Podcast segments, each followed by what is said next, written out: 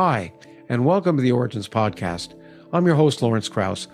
Carlo Rovelli is well known throughout the world for his popular science writing. His uh, book, Seven Brief Lessons on Physics, was a runaway bestseller. It's a very brief book talking about a variety of ideas in modern physics.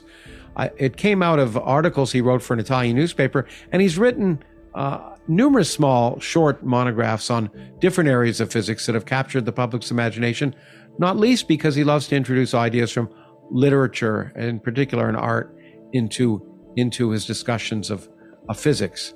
Now, I've known Carlo for a long time as a physicist, back from way back when I taught at Yale University. He would come and visit as a collaborator of my colleague, then colleague, Lee Smolin. And they were talking in the nascent stages about an ideas uh, that a group of physicists have been exploring called loop quantum gravity, uh, which is an alternative to string theory as a potential theory of quantum gravity. It's caught on less among physicists and among the public than, than string theory, but nevertheless, it's a serious attempt to deal with many of the problems and paradoxes associated with developing a quantum theory of gravity. And that's particularly relevant for the new book that he's just written called White Holes. We, I wanted to talk to Carlo about that, but it also gave me a chance in this uh, podcast have a discussion about his early life and what got him interested in science and literature in particular, and also politics, which I hadn't realized he was quite uh, uh, very interested in as a young person. So we had a fun discussion there, and then and then talked about loop quantum gravity, where it came from, and how it's where it's going, and that allowed us to move into the idea of white holes. Now, black holes are among the most exotic objects we know in physics, and they present various paradoxes. Things fall into a black hole, nothing comes out, but if they evaporate by quantum processes, as Stephen Hawking suggested, then information gets lost as they evaporate, and that violates a fundamental law of quantum mechanics. Also, at the center of a black hole, uh, essentially at the center, there's a, a singularity in classical general relativity, a region of infinite mass density uh, where the laws of physics break down. Most physicists think that a theory of quantum gravity will resolve that and smooth over singularities and might also solve the information loss problem. when thinking about that and imagining the process of falling into a black hole and thinking about the physics of what that entails, uh, Carlo likens that to Dante's journey into hell, which is normally for most people a one-way trip, in at least in mythology. And but of course Dante gets out, and Carlo imagines something similar might happen. He argues that near the singularity of a black hole, quantum processes might turn a black hole into a white hole. White holes have been around for a long time in theoretical physics. They're the time reversed solution of general relativity from a black hole. Everything falls into a black hole. In, in for white hole, everything comes out. Uh, and while they've been discussed, no one's really had any evidence that they exist or good ideas where they might come from. But Carlo argues that perhaps in the latter stages of its of its collapse, it turns into a white hole, which might resolve many of the problems of black hole collapse and information loss. It's an interesting idea. I'm skeptical of it, and I expressed that skepticism uh, when we discussed uh, these ideas. And I hope you'll you'll find this a kind of interesting discussion to see how physicists talk to one another, even if they disagree, which often happens at the forefront of physics. But ask each other questions and try and propose ideas that might allow one to at least test in one's mind the consistency of the ideas. Either way, I hope you really enjoy this fascinating discussion with Carlo Rovelli. You can watch it ad free on our Critical Mass Substack site uh, if you become a, a, paid subscriber. And of course, you can watch it later on on our YouTube channel, our Origins Project YouTube podcast YouTube channel. Or, of course, you can listen to it on any podcast listening site. No matter how you listen to it or watch it, I hope you enjoy it as much as I did. And I hope you'll consider supporting the Origins Project Foundation, either by subscribing to the podcast or by donating, donating directly, because the foundation supports the podcast makes it possible, and also public events and other opportunities for the public to interact with leading scientists and scholars and thought leaders who are discussing the most interesting ideas in the 21st century. No matter how you watch it or listen to it, I really hope you enjoy this dialogue with Carlo Rovelli. And with no further ado, here's Carlo.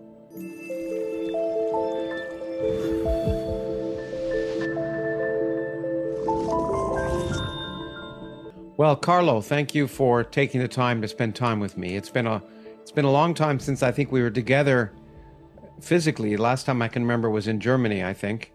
Um, Long maybe, ago. Maybe That's right. 10 years ago.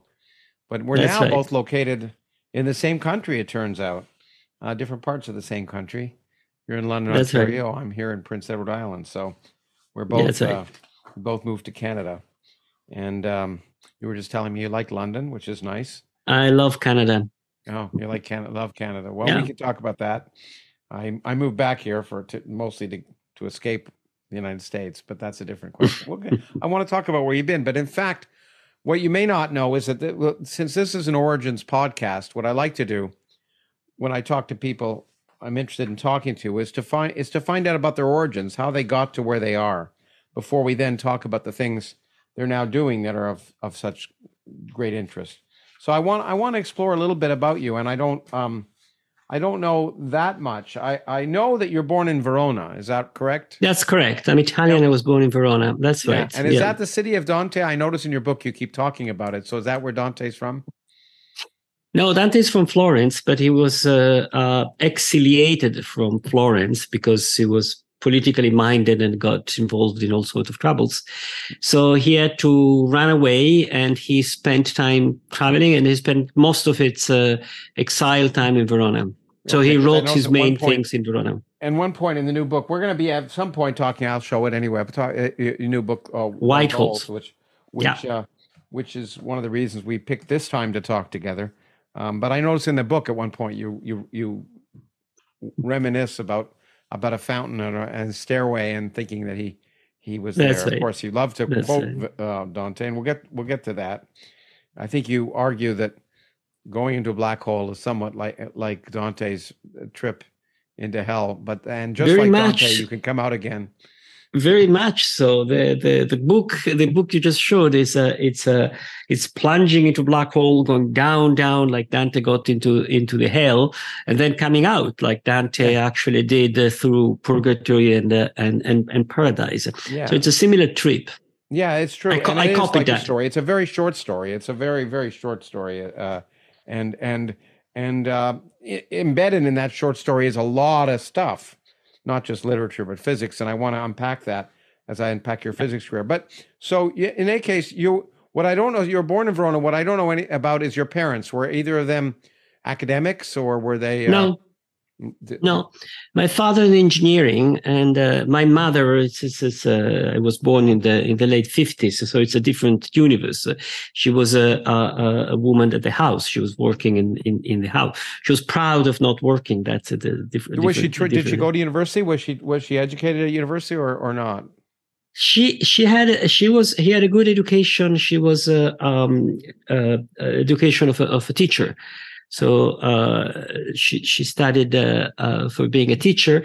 Uh, she worked a little bit when she was a young woman, but then she met my father, and uh, uh, it was her decision at the time to give up working and be the wife of my father, and and taking care of the house and this little little thing, this little boy, which was me at the sure, time. Sure, sure, I understand. Well, I was trying to think of what your influences were. So she had been a teacher. I was trying to think, and your father was an engineer. So yeah. I was wondering where your interest in science came from. Did you was it come from your father talking about science? Was it from your mother giving you books, or or were books no, an important part?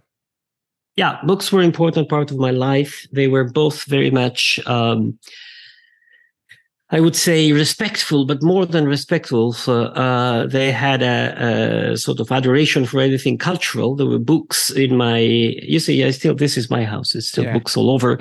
And when I grew up as, yeah, exactly. When I grew up as a kid, there were books all over where I, in fact, my, my, my room, and my bedroom was covered by book on three, three sides.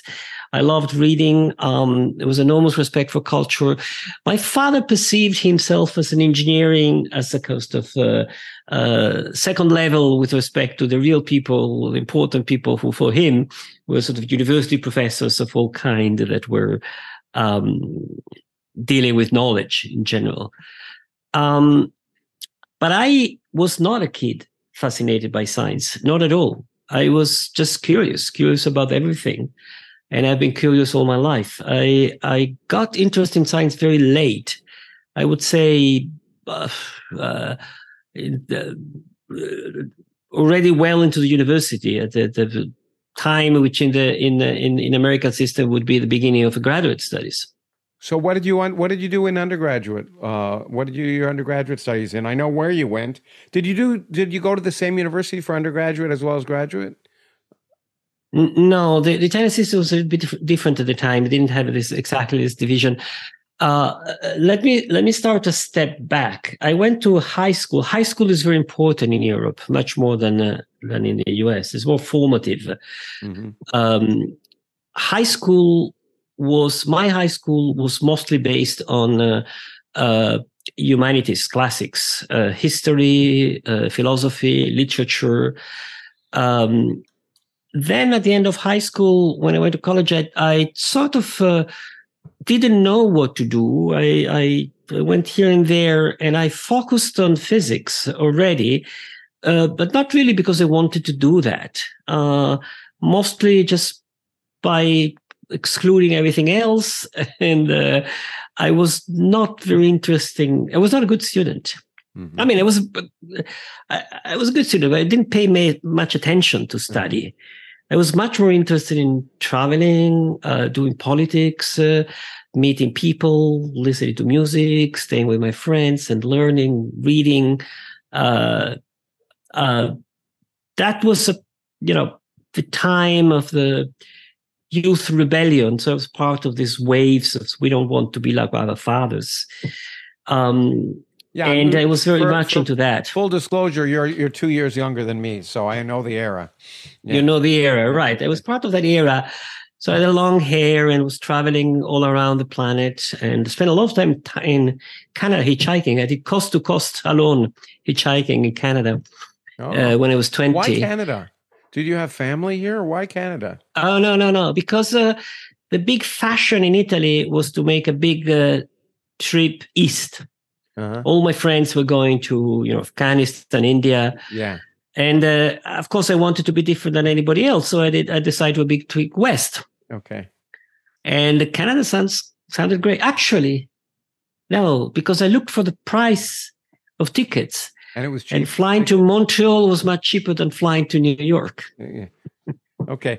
But when you say coast to coast, just this is irrelevant, but I it's a bone to pick for me because I live on the far east coast. A lot of people say coast to coast and they start in Montreal and they go to Vancouver. That's not coast to coast. Did you actually start and did you go uh, to the right. east coast of Canada? did people forget I, that part? You're right. I apologize. That's absolutely you're absolutely right. I did Montreal to Vancouver. Yeah. Yeah, it's okay. You're you're in good company. Is, although which is well, long enough. it's yeah. long enough, especially yeah. for an Italian. We're used trip. to 100 miles. Yeah. Now, you, you, the uh, the fact that you're that your uh, um, high school was you know humanities oriented. It's clear the literature had a huge impact on you, and the literary allusions in all your writing are, are is extreme. And um, we'll get to. Uh, did you? Well, maybe I'll ask a little bit now. Did you so did you have to write a lot in school? Where did your interest in writing begin? Well, I want to talk about that later again as well, but I good question. I was uh, uh, again, it, it was uh, not through school. I've been writing all through my life. Uh, mm-hmm. I had a sort of uh, uh, restless adolescence, not very happy, full of troubles, just yeah. internal. Yeah, well, a lot and, of people uh, have that. Yeah, exactly. So I have uh, one of these uh, adolescents that uh, that's a big fine life, living hard, hard. And I I used to write. I have um, even now. I mean, I have uh, uh, boxes with notebooks with just writing, writing, writing. I never imagined that would become something I would do. not just for myself um, in in write, but I've always been writing. Uh, and I've always been reading. I mean, always been reading literature, always been reading um, all sorts of things uh, uh, in in my life. The actual uh, book writing started very late in my life, in the fifties. When I was 50, sorry, not in the 50s, well, it, when began, I was 50. It didn't begin by writing, you're writing for newspapers and then you sort of put that together, or did you? Was your first? Thing? Well, if you want to see, yeah, if you want to trace this, uh, it actually there is a first chapter of that, which is uh, um, when I was at the university in Bologna, in Italy, in Bologna, mm-hmm. as an undergraduate. Uh, that was uh, uh, 77. There was a big uh, uh, student revolt uh, in, in, in Italy, sort of like the last phase of phase of May 68 yeah. in, in Paris. Um, the government were doing something uh, pretty fascist at the time, and uh, and the students were on the street, and uh, so I was involved in that. And after that, I wrote a book uh-huh. on that. So that's my first book, actually. I knew, yeah, I'd heard about that, and I was going to ask you about your politics. You've always been quite political, I, I guess. Uh, yeah, I've always been quite political, even now. I mean, I, there's always this side uh, side interest of me, which is uh, interest in the sort of common affairs of humankind. Yeah, I want to talk about politics later on because there's so many interesting questions going on. But yeah, you were part of that student revolt, and your first book, and it got published uh, in Italy. That, that, book. It got published. Uh, it got published in a. Um, in an interesting manner because police was not happy for the book being published. So police tried to stop it uh, repeatedly. So we found a, we found a, a publisher who actually uh, used a, a, a printing uh, uh house hidden in the countryside far away from Verona. the, uh-huh. And uh, the, the publisher is from Verona as a left uh, wing uh, publisher uh, to avoid the police stopping it. Um, when the book came out, it was charged with all sort of, uh, so I, I, got, I got in trouble with the judiciary, but then uh, everything was dismissed. It was charged by sort of opinion crimes like um, instigation to uh, you know, to yeah. commit crimes like uh, um, despising the the flag, uh, uh, despising the, the, the Italian whatever. I mean, it didn't it didn't even get to, to an actual trial when when it when uh, when it went from the police to a judge. A judge says, "Come on, this after all, Italy is still a free country when you can say what you want." So, I was uh, everything was dismissed.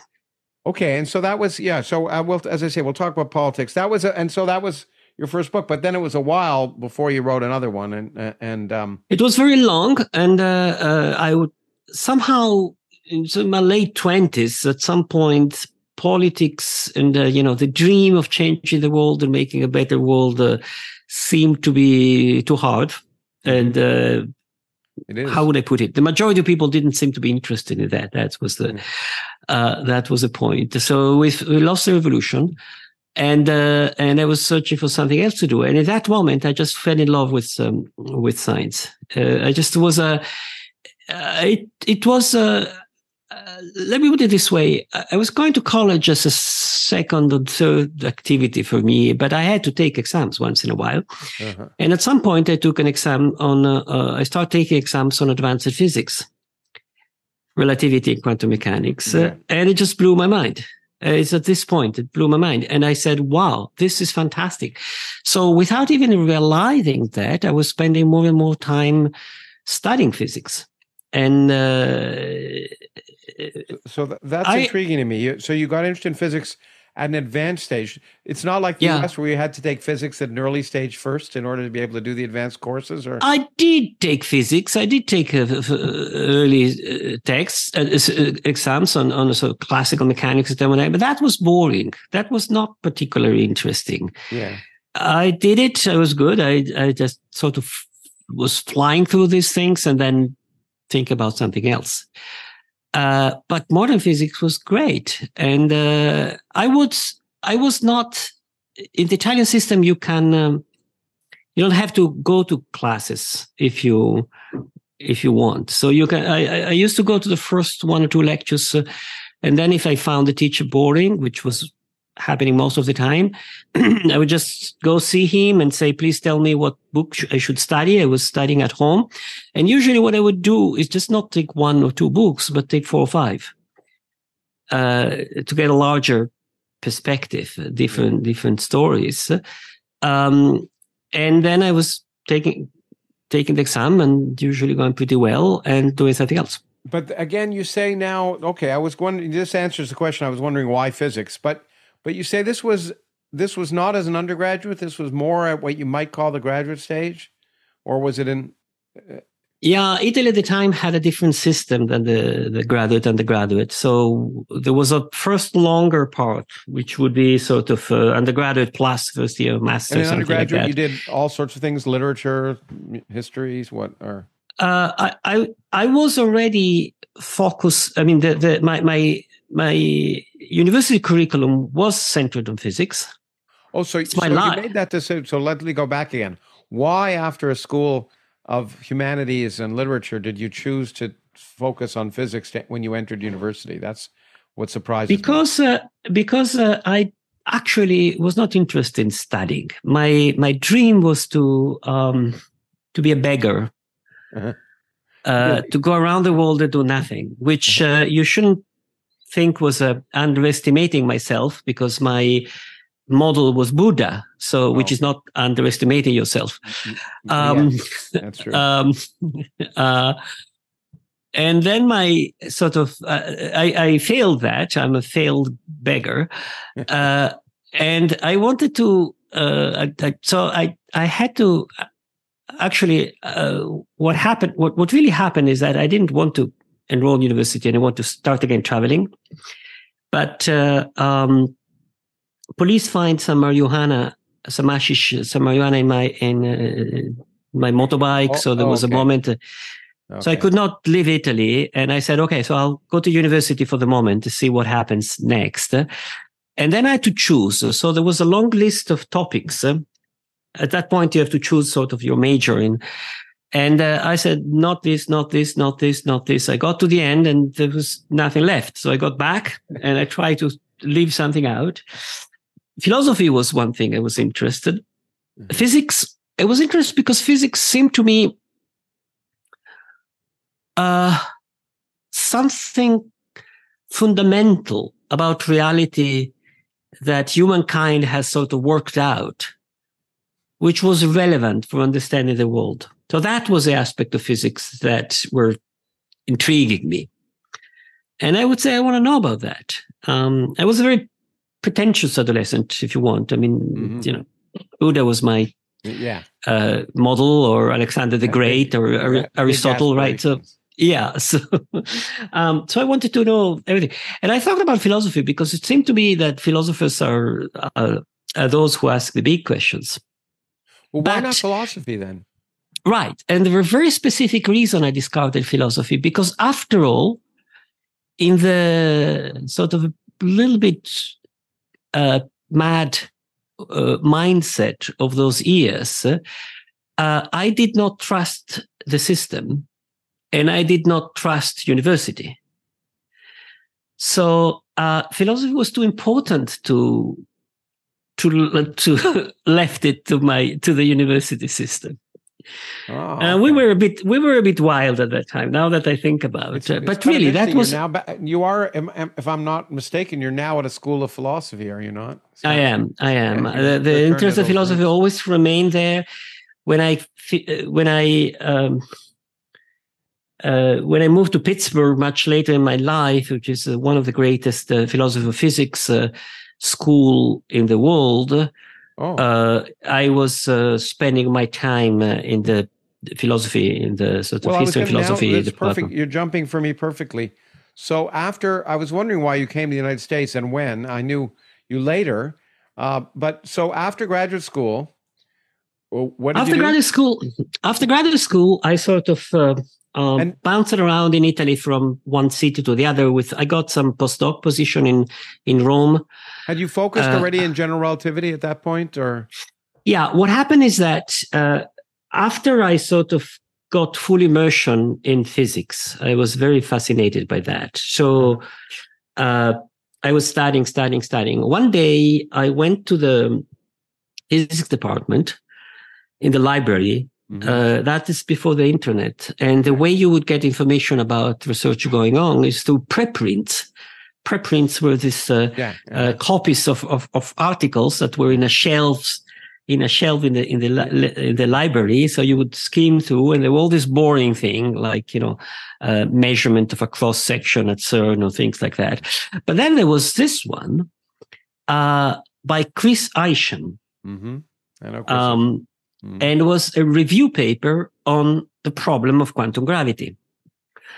And I, I, of course, I couldn't understand a word what was inside, but the, what I understood is that at the core of modern physics, there is a fundamental open problem, which is the, you know, understanding quantum space-time, the, the, the, the, the, disconnection between general relativity and quantum mechanics, uh, which was open. And because of that, we don't know what is space. We don't know what is time. And, you know, uh, the young kid I was, fantastic. That's what I want to do. I want to study that. I, okay. I want to spend my life doing that.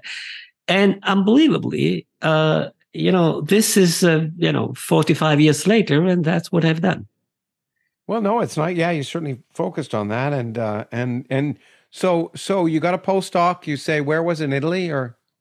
Yeah, I got a postdoc in Rome. I mm-hmm. was studying alone. Even my, my PhD, I continued this uh, very solitary ha- habit of studying. I was not really inserted in a research group. Also, also from from this perspective, my uh, uh, my path as a physicist uh, is not uh, the most common one because uh, I didn't really come out from a school. I, I, had good teachers. There were some good teachers in in in uh, in Bologna, which I followed, and in Padova, where I did my PhD, which I where I followed some classes. Uh, but my advisor was a great scientist, but doing something completely different.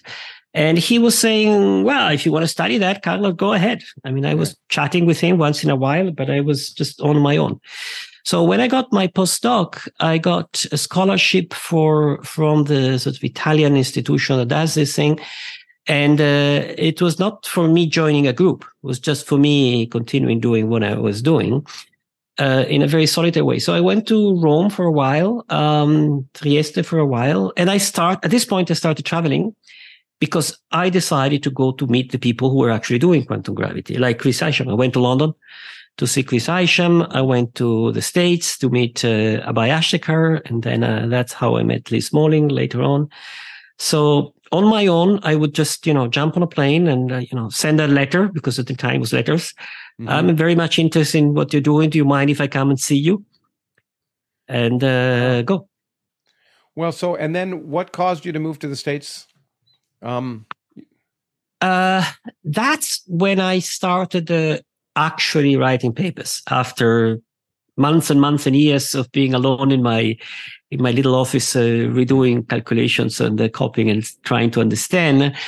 Uh, during my first uh, trip to the US that's when I uh, started working on uh, and quite quite rapidly we got with Lee Smolin to some some major results. That's 85, 86 is already uh, when the first papers on loop quantum gravity came out. That was quite a shock at the time. Was that before, um, was that before Pittsburgh? Was that?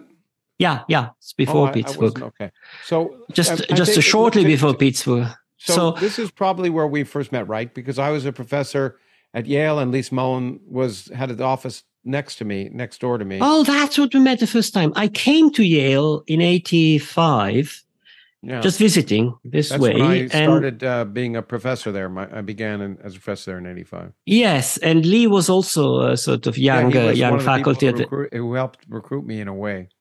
Oh, okay, okay, okay. So that's that's a connection. So maybe we met at that time, first time. I, I don't I, I'm pretty sure I met you in his office as a visitor. I think you were visiting. Yeah, yeah. I was visiting him, and uh, that's what we sort of stumbled on this family of solutions of the Wheeler-DeWitt equation. I mean, it was a major result with a big, uh, big impression at the time. Uh, I was back in Italy. Italy, of course, nobody was interested in quantum gravity, so nobody was paying any attention to me. My postdoc had expired. I was just, uh, you know, calling my father and dad, could you please, please send me a little bit of money because I have nothing to eat. that was the life. And one day I got a phone call from Pittsburgh saying, "Are you interested in a faculty position here?" And this was from and the so physics department. Yeah, it was the physics department of Pittsburgh. Who yeah. instigated and that? Ted Newman. Okay, so it was, a, it was a general relativist. Okay, Ted Newman. Okay, I know him. Yeah. Okay. Yeah, yeah. Ted Newman is, uh, you know, for the people, you know, you, you know him of the people who are listening to us is one of the great relativists, I would say, of the the generation before others. Is yeah. the one who wrote the general solution for black holes. Is the one who wrote the the most general uh, description of uh, of of uh, sta- stationary black holes. I see. Okay, so and, you... and, a lot of other things. He's a close collaborator of um, um, uh, Roger Penrose. Mm-hmm. Roger was often often in Pittsburgh to seeing us, so I got to know Roger there.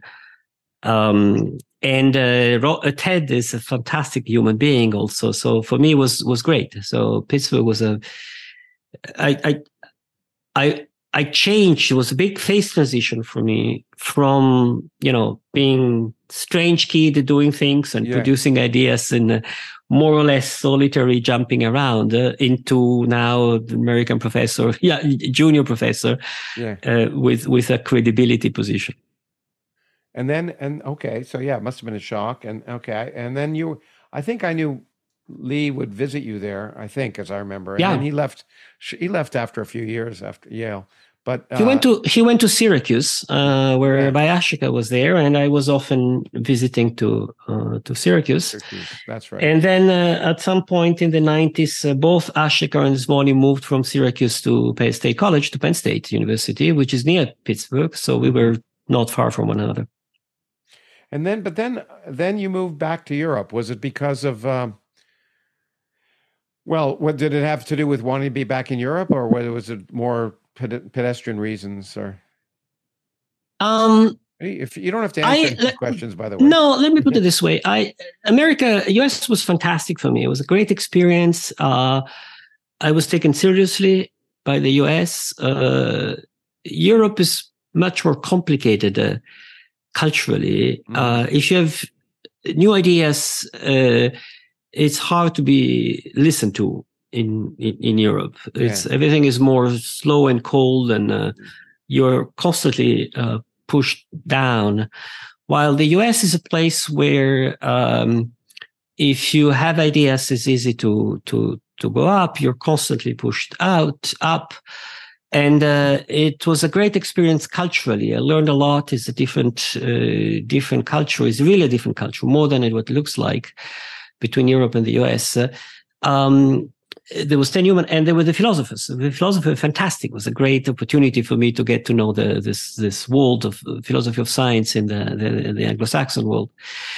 But uh, but I was not totally. I, I was never feeling home mm-hmm. somehow at the time uh, in the American system. There were so many things were too hard for me to digest uh, uh in the culture. Um, it, somehow let me put it this way: uh, it's it, it's the other side of the coin. If you are uh, young and bright and white and male and whatever, it's, America is fantastic. You just go up. Uh, the well, point I, is that I, every, say, I was going to say all of that has changed a little bit. I think in, in, in the United States in terms of people being pushed up and who's being pushed up. But anyway, that, that we'll go on. Right, but it's a I for me it was a very you know. Uh, coming from Europe, America is a very violent place, extremely violent. Okay violent both in the you know the killing the street which in in in in Europe don't happen there is a there's a violence in society people are fired like that which yeah. uh, so so they fall down and socially which in Europe doesn't happen is violent politically internationally there are weapons all over the world yeah. so all this uh, I didn't I never felt home so when there was an opportunity for going back to Europe I felt that that was um, I had 10 years in the US. It was good to learn. Time to come back. Okay. And then, yeah, went to Europe. Uh, we don't have to go through their whole life, although you ended up in Canada. You say you came back to Canada, which you guess you I spent 20 years in France. yeah, you spent 12. Most of the time I the last time I saw you, you were still in France, I think. Yeah. You, yeah. When I was in yeah. Germany, we were. I'm still my my official affiliation is still the University of Marseille in France. So it's oh, a great okay. period there. Also, yeah. it was fantastic. I, I France, sad I never France visited there. I've always liked to visit Marseille, and I never got. Oh, Marseille is marvelous. The, the, Mediterranean, the sea, the blue yeah, sky. I, know, I love great. it down there, and I and I remember you were there, and I was thinking, oh, maybe I should go visit there. But anyway. Um, but then, uh, you know, so life is complicated. I jumped the Atlantic one more time, and now in Canada, and I love it again. Well, Maybe I'll okay. come back. Who knows? Yeah, you never know. Okay, well, okay, enough of the travelogue, but we'll get back to your, some of the other ideas. Now I want to focus on physics, uh, both yeah. the physics that led up uh, more generally that in your life, and then and then the physics associated with white holes. And I will, uh, as you uh, you know, I'm I have I'm an eternal skeptic, just so you're aware. But you know that about me, I think. Um, and um, that's so, what we need. We need well, also those people. Um, but okay, hmm. but let's let's first talk about loop quantum gravity. What what again for the I, I think most people who listen to this, but maybe not, uh, ha- realize that there are two major thrusts in the effort to reconcile these two fundamental areas of physics general relativity theory of space and time and quantum mechanics which sort of the theory of how the universe works on the very small scales. Right. And and and both of which have been tested on their own regimes and work unimaginably well in in there but they're fundamentally inconsistent and so there've right. been there've been lots but of they, they look they look they seem as they are they seem to be inconsistent. Yeah. Yeah yeah yeah. Okay. Exactly. Well, the, yeah. the assumption is yeah it, it appears that as, as if they're inconsistent yeah. many people i will say it's true in my life in my period as from a graduate student on there have been many people who say well really that inconsistency is an illusion and and general relativity is somehow consistent. I don't think those people general relativity unmodified is somehow consistent. I'm not sure um, that. Oh that, no, no, no! Gen- classical general relativity is not consistent. I've, I've, I've, with quantum I remember no, no, no, no. writing. I know, I agree. It's. I think it is. I know, but there, there, there, there, are people there are say some that. people who still fight against the current. Yes, there, um, are, but they're wrong. People fighting against the current, so but that's they're okay. wrong. We, we encourage that.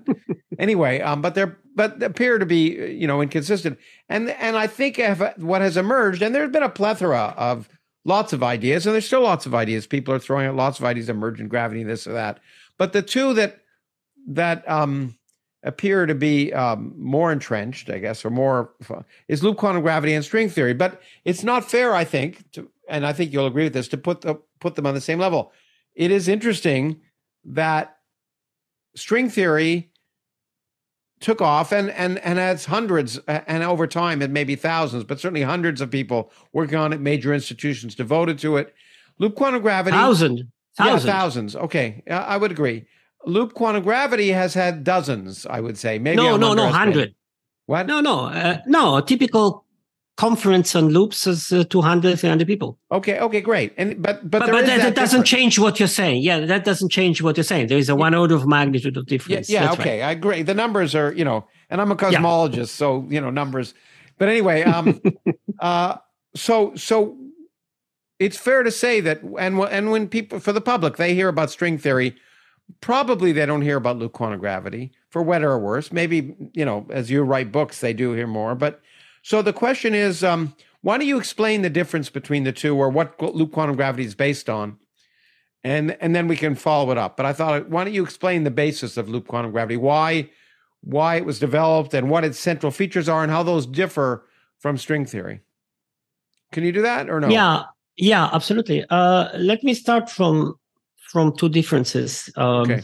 and then and then tell you more about. However you want to do it, fine. By doing the differences, one, it's uh, I, I, think it's easy to to frame the, sure. the situation.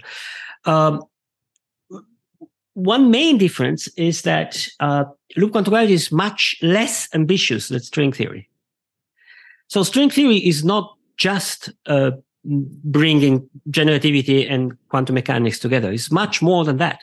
Yeah. It's an attempt to write a single equation uh, which unify all the forces, all the particles, all everything from a single theory. Okay, mm-hmm. uh, that's not at all what uh, loop quantum gravity is. Loop quantum gravity is a much more, um, much less ambitious effort, which is just to understand what are the quantum properties of gravity. Okay? We understand the quantum property of electromagnetism pretty well. We understand the quantum properties of the strong interaction that make the, the, the nuclei, the nuclear forces uh, pretty well without unification. So, uh, loop quantum gravity is just that. There is a hole in our uh, knowledge of the world, which prevents us from understanding what happened at the Big Bang and the side of black holes is that we don't understand the quantum property of gravity. That's what we want to understand. So that's, uh, in that sense, uh, the ambition of string theory is huge. The ambition of quantum gravity is small. It's first difference. The second difference is that um, both theories have definite difficulties in predicting verifiable or suggesting verifiable consequences. Okay. Uh, loop quantum gravity has definitely these difficulties, this weakness. Uh, string theory has given some suggestion verifications. They are all come out wrong, uh, especially in the last years. So nowadays, string theory, I would say, is very much in difficulty because string theorists were all convinced that there were, you know, uh, supersymmetric particles to be discovered at CERN. They were not. Uh, well, they it's were a little unfair to call them wrong. It's they haven't yet been verified. I think. I mean, it's true. Super. The fact that they haven't been discovered at CERN is not the same as they don't exist. Absence of evidence isn't evidence of absence necessarily. So it's true. It's it's it's caused problems for low energy theories of supersymmetry, which are the most attractive ones, I would say.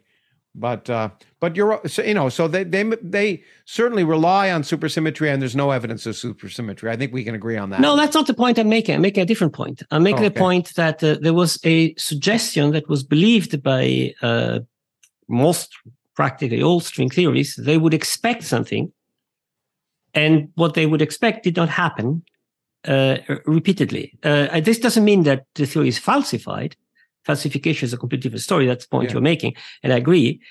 Uh, but um,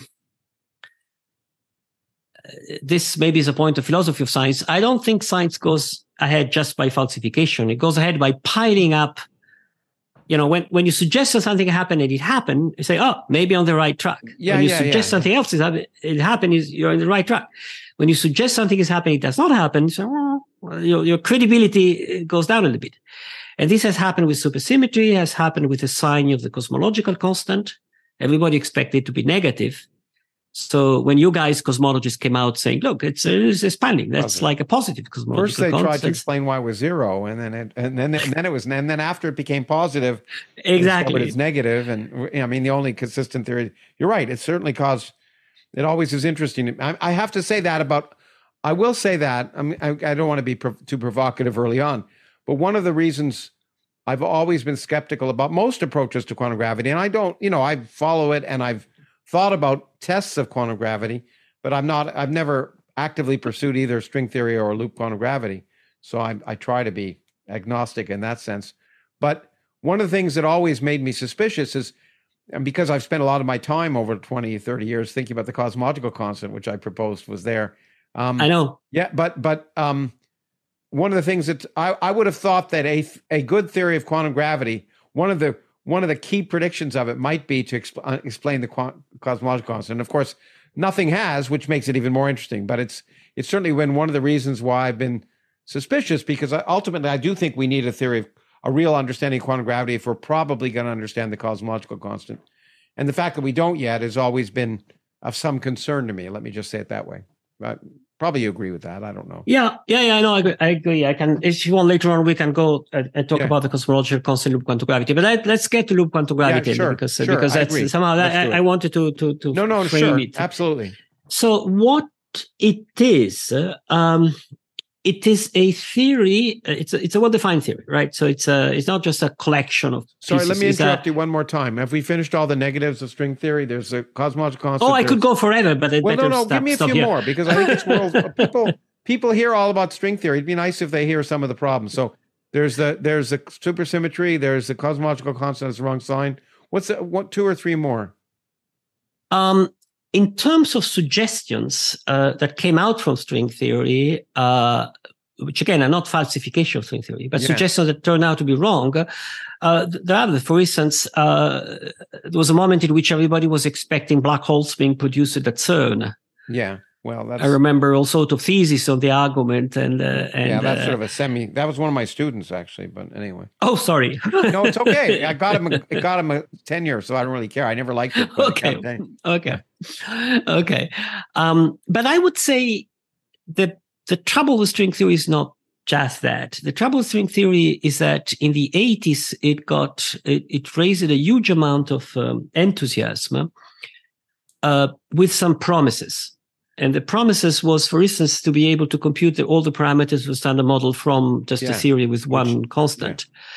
Yeah. Uh, predict why there are three generations of uh, yeah. of, of fundamental particles. So, and uh, also uh, write a fundamental theory, clear and clean with some basic equations. So this is it. That's a fundamental theory.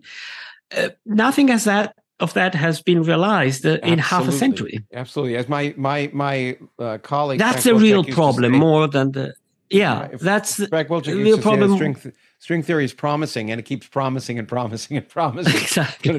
but but it also caused your colleague, I think, Lee Smolin, to write a book called "The Trouble with Physics," which got which right. which a lot of that's people right. which got a lot of people concerned. infuriated infuriated a lot of people. Yeah, right? yeah. Okay, so string theory indeed make looked like it would have a theory of, of everything and looked very like it would explain exactly the things we see. And those yeah. aspects of string theory have not uh, been forthcoming. There, there are successes uh, besides the mathematics, which has been incredibly useful in the rest of physics, and ideas of duality, maybe. Oh yeah, yeah, but, yeah. But also, one might say later on that some people would say, I'm, I'm more dubious, but I know when I've talked to uh, maybe even on the air to some string theorists, uh, uh, you know, the calculation of black hole entropy they think is a big success. Maybe we can talk about that later.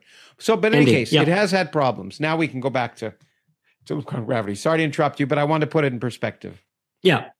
So, um, so as I said, quantum gravity is a much less ambitious thing. It's not. Uh, it doesn't have a. It doesn't explain why there are fermions and uh, and their Yang-Mills field and everything coming from a single thing. Not, nothing like that. It's just the the idea that there's general relativity, which explain everything gravitational uh, remarkably well as, mm. as, immense success, general relativity. Uh, but it's clear since the very beginning. In fact, Einstein in 1916 wrote a paper saying general relativity cannot be exactly right because of quantum mechanics. Uh, so uh, there are quantum effects in in that affect gravity, and it's a theory of quantum effects in gravity. That's what quantum gravity are. What makes it fascinating, and what fascinated me from the very beginning, from this paper by uh, Chris Isham, is that uh, general relativity uh, interprets gravity as the dynamic of space itself and space and time themselves.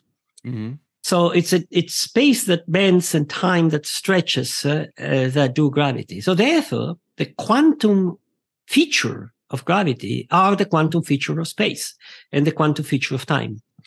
And that's mind blowing because once again, uh, in the history of our human thinking, we have to change something fundamental.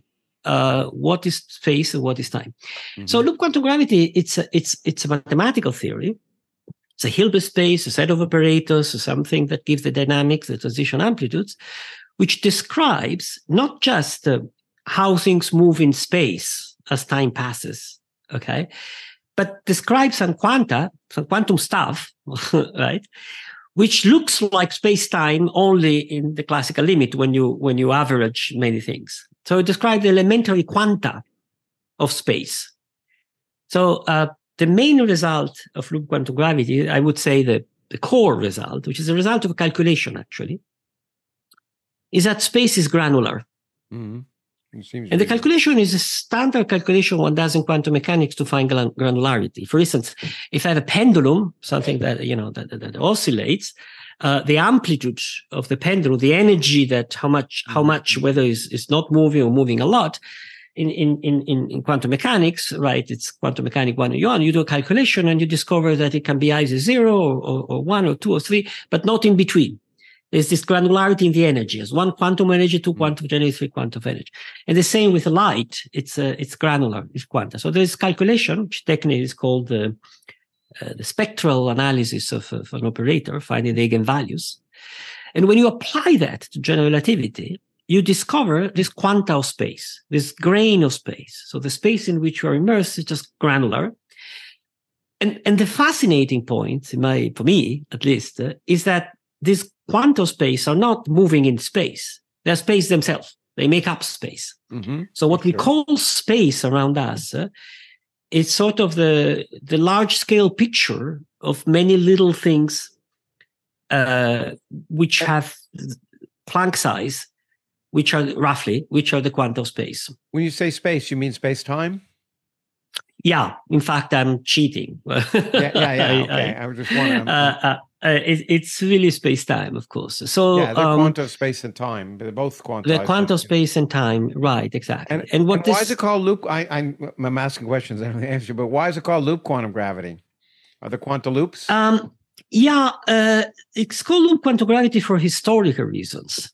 Um, by the way, also string theory is, is historical reasons because now exactly, it's not just strings, strings. are not a- a big part of string theory anymore. it's just it's, exactly. So um, the point is the following: um, if you have one one of these quanta of space, um, the theory knows which one of the other quanta space sort of next to him. Okay, so uh, the way to describe that mathematically is you have this point connected by lines, which make a network. In fact, the, the state of the theory are called spin network state spin because in a sense this is so self-rotating so you have this network and so uh, a generic state you can you can imagine of, of a network. And uh, in particular there's a super simple network which is one quanta you jump another one another one and, and you loop back. Okay? A, sing, a, sing, a single loop. Okay? Now historically these were the first that came out for the equations. So when they when these loops came out for the equation they were loop states and the idea was, oh, can we write these states as a basic element of the theory? So that's that's where a super simple universe will space is just a single loop. But then it turned out that that's not enough. You have to go this network, much more uh, complicated. But the name loop um, remained, and it's also. Um, you see, when, when you go around, let, let me give you a little bit more technical explanation. Okay. Well, I was going to go Uh, technical, so it's good you are. hmm Yeah, slightly more technical. Uh, space is curved, right? What does it Hmm. mean that it's curved? It means that if you make a, a, loop, if you start from somewhere, you make a loop, you turn out rotated. Okay. And the Mm-hmm. way to think about this is to think about the, the earth is, co- is curved, right? The surface of the earth is curved. So you start from the North Pole and you move down to the equator. You, you, you, you, you, you rotate around the equator and you come back. You turn out rotated, right? You start this way, this way, this way, and you have rotated. And this rotation captures the curvature of the earth because on a flat space, you make a loop and you come back with the same, the same direction. Wha- So, uh, loops are a way, looping, it's a way to capture curvature and curvature is exactly uh, the quantity that characterize curvature of space-time, namely gravity. Yeah, and and and intellectually, I think it. I'm. I could.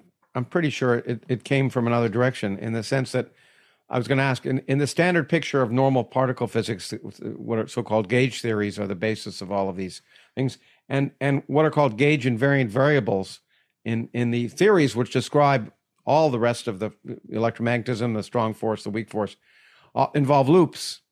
Um, Exactly. and- and It's- it's fact- exactly the same And in fact, in electromagnetism, uh, when you consider a, a loop, uh, you know, in fact, even in Maxwell's equations, it's what tells you if there's really a, a- an electric field there or a magnetic field there comes from thinking about loops and Absolutely. the gauge So invariant this- quantities instead of what are called.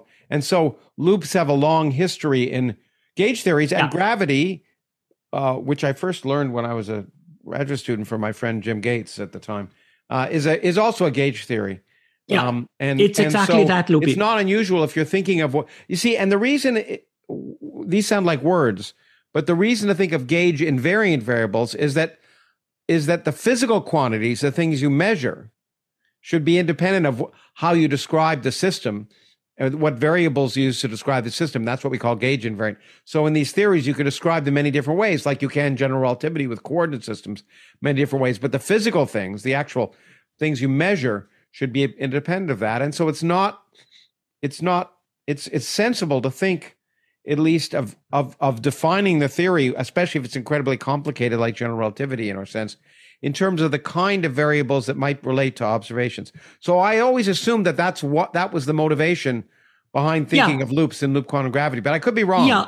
No, no, no. You're, you're you're exactly right. So one way of uh, uh, sort of derive the mathematics of, of, of loop quantum gravity is exact is starts exactly start from the variable you're referring to, this loop variables or holonomies, Yeah. which describe what I was uh, what I was saying. If you're in a point in space time, there is a symmetry, which is a rotation uh, in in a single point. If you if you rotate, you see the same physics. But if you move around the loop, you come back rotated. Yeah. And so one way of capturing the gravitational field is to say how much you're rotated for every possible loop. And these are the loop variables that describe the gravitational field. And, and, and, loop quantum gravity can be obtained by taking these variables as the fundamental variables to jump to the quantum theory. Okay, so that describes, I think, I think loop quantum gravity, uh, at least in a way, in a mini way. We're not going to spend hours on it, but um, so and that got you guys interested. Uh, what are its successes? What are its chief failures? Um, well, I would say the success, uh, uh, the, the the main success is, uh, in my opinion, after 30 years of development of loop quantum yeah. gravity more, is that there is a possible theory of quantum gravity. Uh, it's not complete, perfectly complete. There are, you know, theorems which are not being demonstrated. The thing there, there are the, but there is a theory. Uh, I, I, I could write down four equations and say this is it. This is the main theory. Uh, it's very hard to do calculations, but it's it's well defined, and it is a quantum theory of gravity. Now, uh, what is the difficulty? Why are we not happy and jumping and say we have solved the problem? Yeah. Uh, well, because it's not sufficient to have a possible theory of quantum gravity. I mean, the good Lord may have chosen something else. How, how do we know? so we need to, we need something to, uh, to compare it to, to observation. And that's where, uh, in my opinion, the, all the interesting current work, uh, is. Uh, uh, maybe that's too much because I have a lot of colleagues which are still working on refining the theory, filling up the gate, the, the, the, the, gaps and, and, and cleaning up. And, and there are different formulations of the theory to, to, I mean, you know, how is theoretical physics.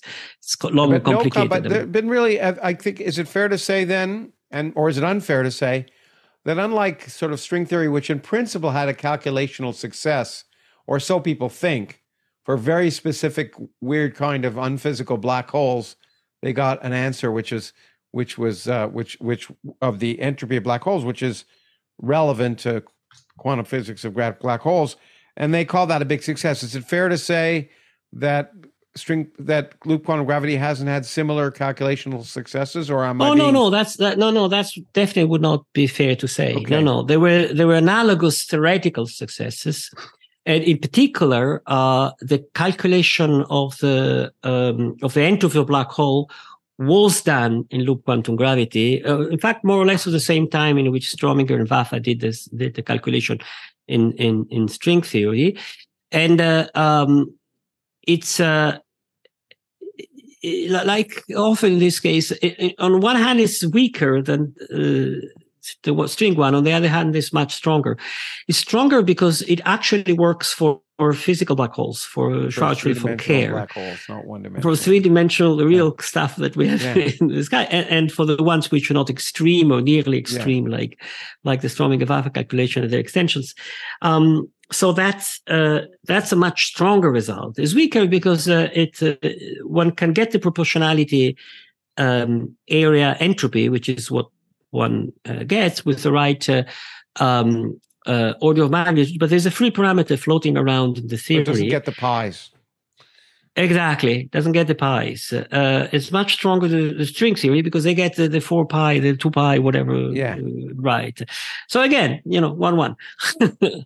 I saw Andy Strominger the day, uh, two days ago, in fact, in in in, in New York. He's the one who got the and uh, and uh, you know we're still bickering about which which one of the two yeah. is better. Andy was a graduate student with me in, at MIT. When oh, was he? I yeah, see. Yeah, I in see. the neighboring office, actually. Um, I see. Uh, both had the same supervisor, in fact, for a while before I changed. Who was the supervisor? Uh, for a while, Roman Jackiw is his name. And oh, I, I eventually left Roman, and so I could work on gravity and cosmology, actually. But anyway, um, okay. But Andy stayed. But um, in any case, yeah, we so we go back. Um, what? Uh... Let me make one point. It was slow this uh, building up of the theory, mm-hmm. right? Because in the 80s was the theory was defined. In the 90s there was this calculation of the discreteness. uh, sort of the eigenvalues, area and volume operators. Uh, uh, and then uh, uh, 10 years later um, was what seemed to me the, bet- the better version of the dynamics, the, the covariant way of computing transition amplitudes. Um, and then after that, there was the first result that was a big missing point before of the classical limit, how to connect that to classical general relativity. Because one thing is that to have a theory that looks like quantum GR. Another thing is to show that in the in the right limit, to, it better result in it better result in general relativity because general relativity is doing pretty well at a classical it's, level. It so has better whatever, in, in whatever the, quantum theory we have has to reduce absolutely general relativity. in the in the regimes where general relativity works so well. It should give the same result. So basically, which is by the way, I should, one to be fair, one of the motivations of string theory in some sense is that it automatically, yeah. it automatic. I mean, a central part of it was that yeah. that the physics of strings automatically gives you something that looks like looks like gravity. Yeah. Um, yeah, sort of now, what are the so okay? So, what are the major outstanding challenges uh, in in loop quantum gravity? There is a theoretical one and a, and a, and a substantial one. The mm-hmm. theoretical one is that uh, um, there are these uh, uh, transition amplitudes that one can define, they're well defined, but if you try to sit down and compute them, it's horrible.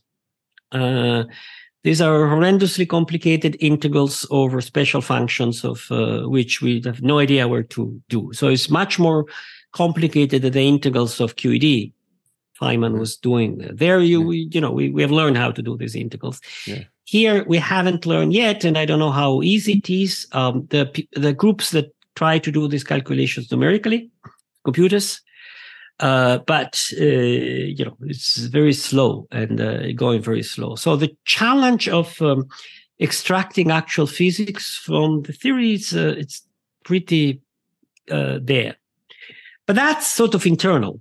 I mean, after all, you know, the Einstein equation seems very complicated at the beginning. Nobody knew how to extract physics, and then things go ahead.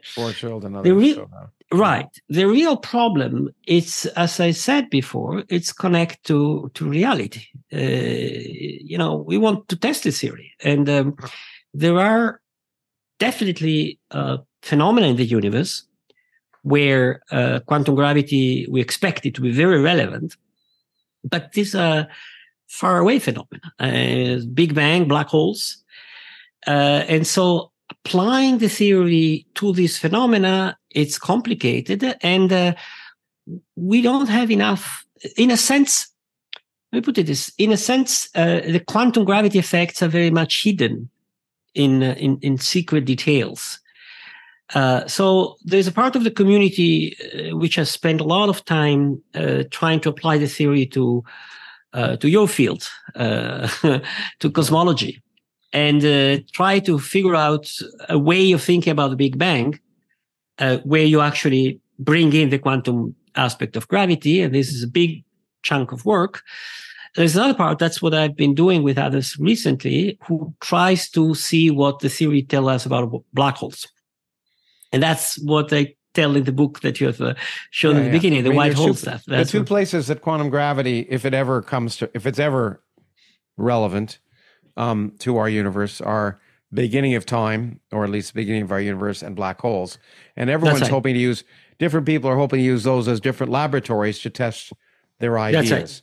And um, that's right. And you know, and that's and by the way, while you saw my field is cosmology, I'm a particle physicist by training, but the reason I do cosmology is because it's a laboratory to understand. Yeah, for the same physics. for the same reason. After yeah, all, yeah, it's the same reason. Yeah, same reason. Yeah. And I I'm less ambitious. I just want to test our ideas of the other four force, three forces and understand them initially before understanding, you know, there's a lot we still have to learn. But in any case, okay, so yeah, so that it would be nice to come up with something relevant to understand the Big Bang and black holes, and that does lead in some sense to your white holes, which we'll get to. Um, okay, let's let before we go about white holes specifically, because this will be relevant to white holes. You wrote a book about time, but time is an interesting concept, and I wrote about it in my recent book. You know, a lot of people think time's an illusion, and I say, well, you know, and in some sense, in general relativity, time is an illusion. But as I point out, that doesn't that doesn't do much for people who miss the seven ten train into London and miss the, and don't get their job interview and lose their job. I mean, so for them, time's pretty real. And so, um, so let's talk about the nature of time because uh, you have some interesting thoughts on it that's relevant to black to white holes and your Yeah. your discussion of the book, and you've written another book about it. And and Yeah. but let's point out that in some sense, I mean, from a very basic perspective.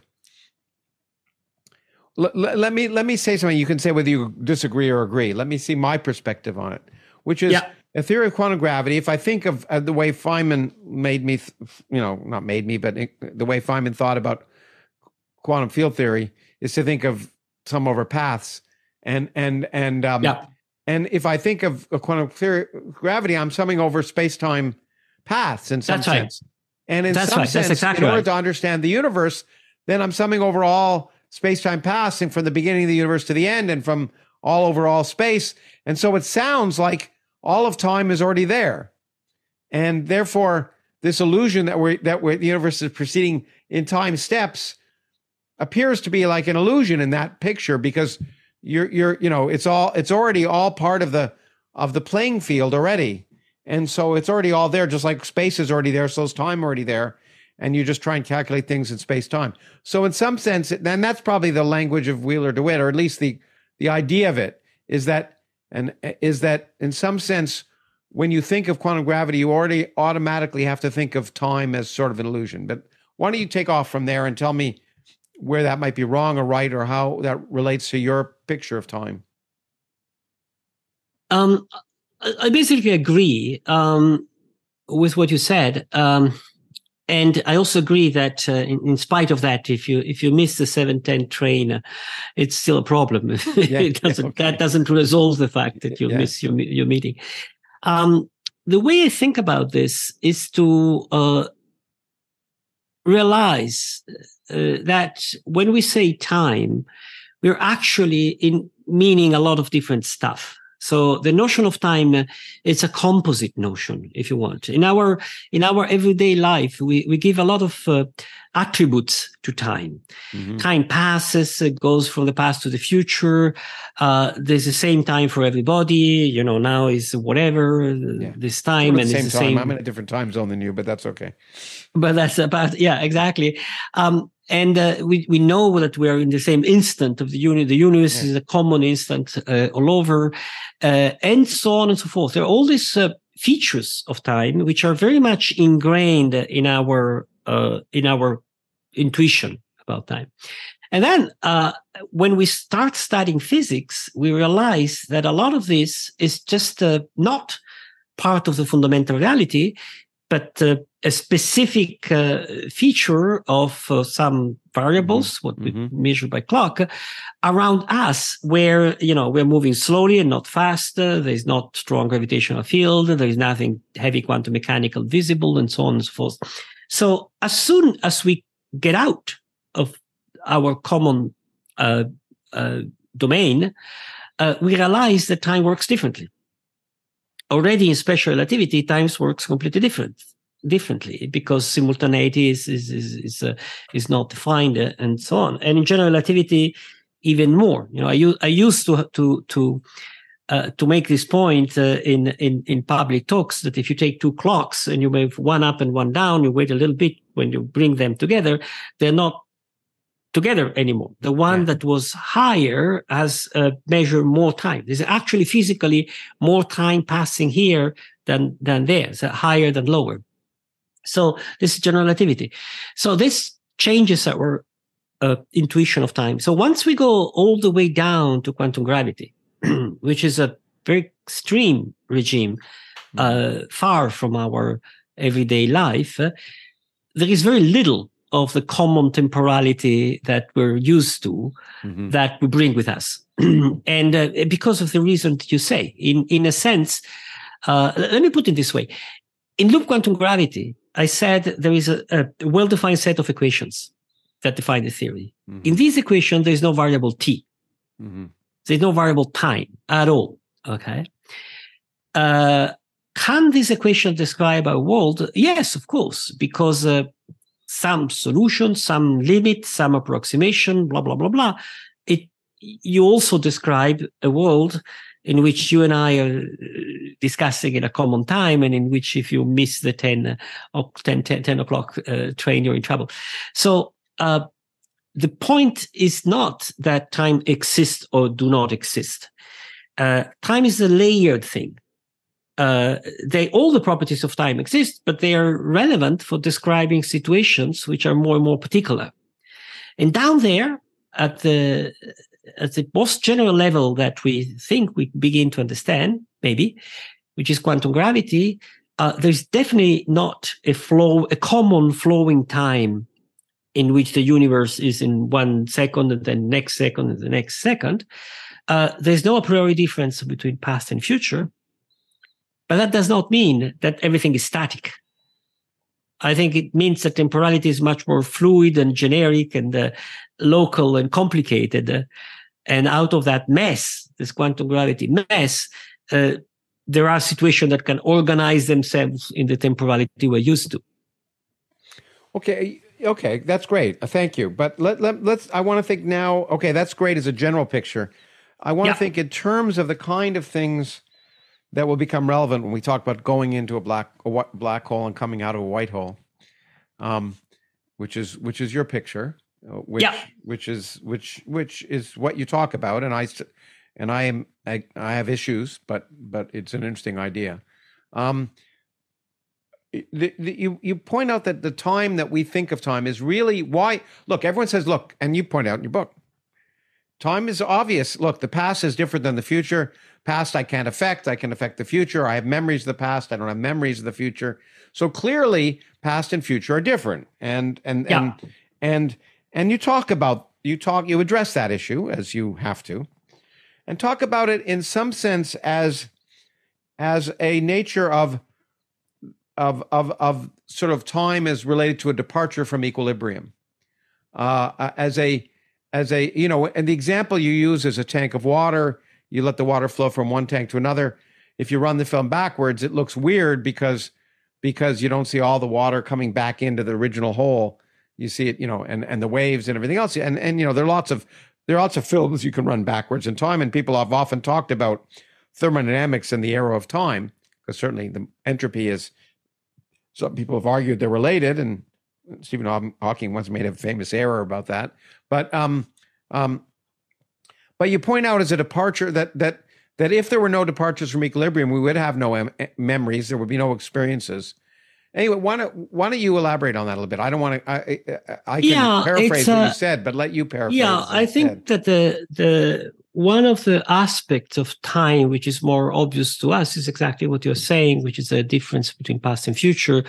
Uh, the fact that some processes happen, but their time reversal does not happen and so on. So this direction of time, um, where does the direction of time come from? Is that intrinsic in nature? And that seems, uh, I guess, for the people who are not in physics, that seems to be a silly question because the obvious answer is, yeah, of course, the past is different from the future. It, it, it becomes an interesting question for a physicist because historically, the effort to sort of go down to the grammar of how the world works uh, from Newton on, uh, the Newton equation, the Maxwell equation, the Einstein equation, the Schrodinger equation, the quantum field theory equations, they all, the, the particle, uh, the, the, the, the, standard model equation, they're all, uh, they all have the properties that if you, if you consider a, a story and a suitable reversed time reversed story, in, in the standard model would be CPT, uh, they both are possible. So it seems like the fundamental physics is saying, look, uh, what is possible in one sense of time is also possible in the other sense of time. And yet, this is obviously wrong because, uh, you know, things break and don't come up back together. So that has, that puzzle has prompted this big debate of what is the origin of the direction of time. And uh, this is discussed. It's discussed by physicists, it's discussed with philosophers. I would say it's not an issue on which there is a total consensus uh, and everybody has clear ideas. Mm-hmm, mm-hmm. Um, I am convinced that uh, the uh, distinction between the past and the future um, only makes sense when we look at uh, um, uh, microscopic variables, uh, average variables. It's really a thermodynamical issue in this sense.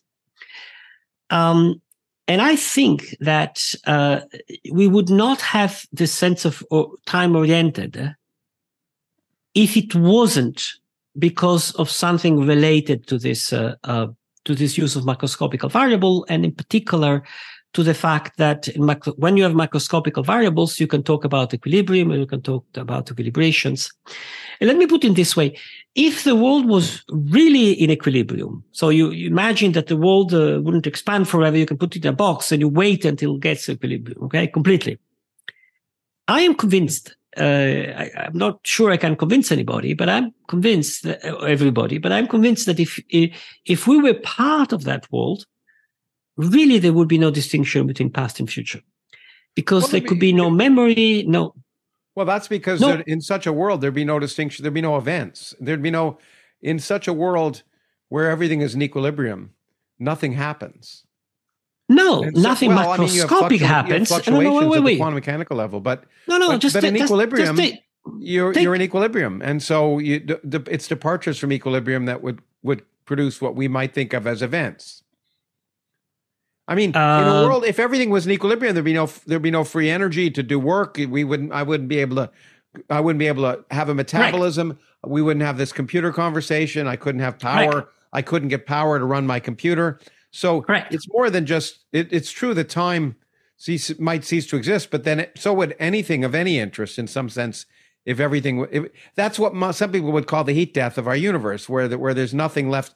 There's no there's no source of anything that can allow you to do anything interesting.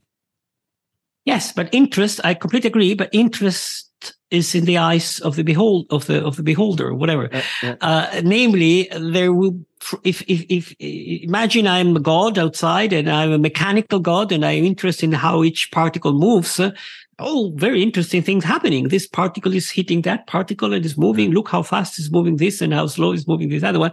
So there will still be a very rich mechanical series of event. Okay. Uh, but it's a mechanical series of event that doesn't have the property that seen in one direction of time or the other direction of time looks different. And so, but your argument is some say, okay, so let's, no sense debating. So, so anymore, wait, let me, let me, let me just go back. You're saying just, that we have memories because, because of the no, no, no. Let me, let, let me, let me come to exactly what, what you're saying. In order to see the, the direction of time, we have to go to the quantities that you were referring to, namely all the quantities work as distinct for uh, from thermal energy, uh, free energy, uh, and and so as distincted from total energy. All the things which make sense once you have a coarse graining and macroscopic variables. Yeah. Okay. But then you might say that memories are somehow memories of the ripples associated with a previous departure from equilibrium, which produced events. And you know that's not a bad. I mean that that resonates with me to some extent, but I do have issues. For example, in the future there can be departure, extreme departures from equilibrium, and why don't we have memories of those?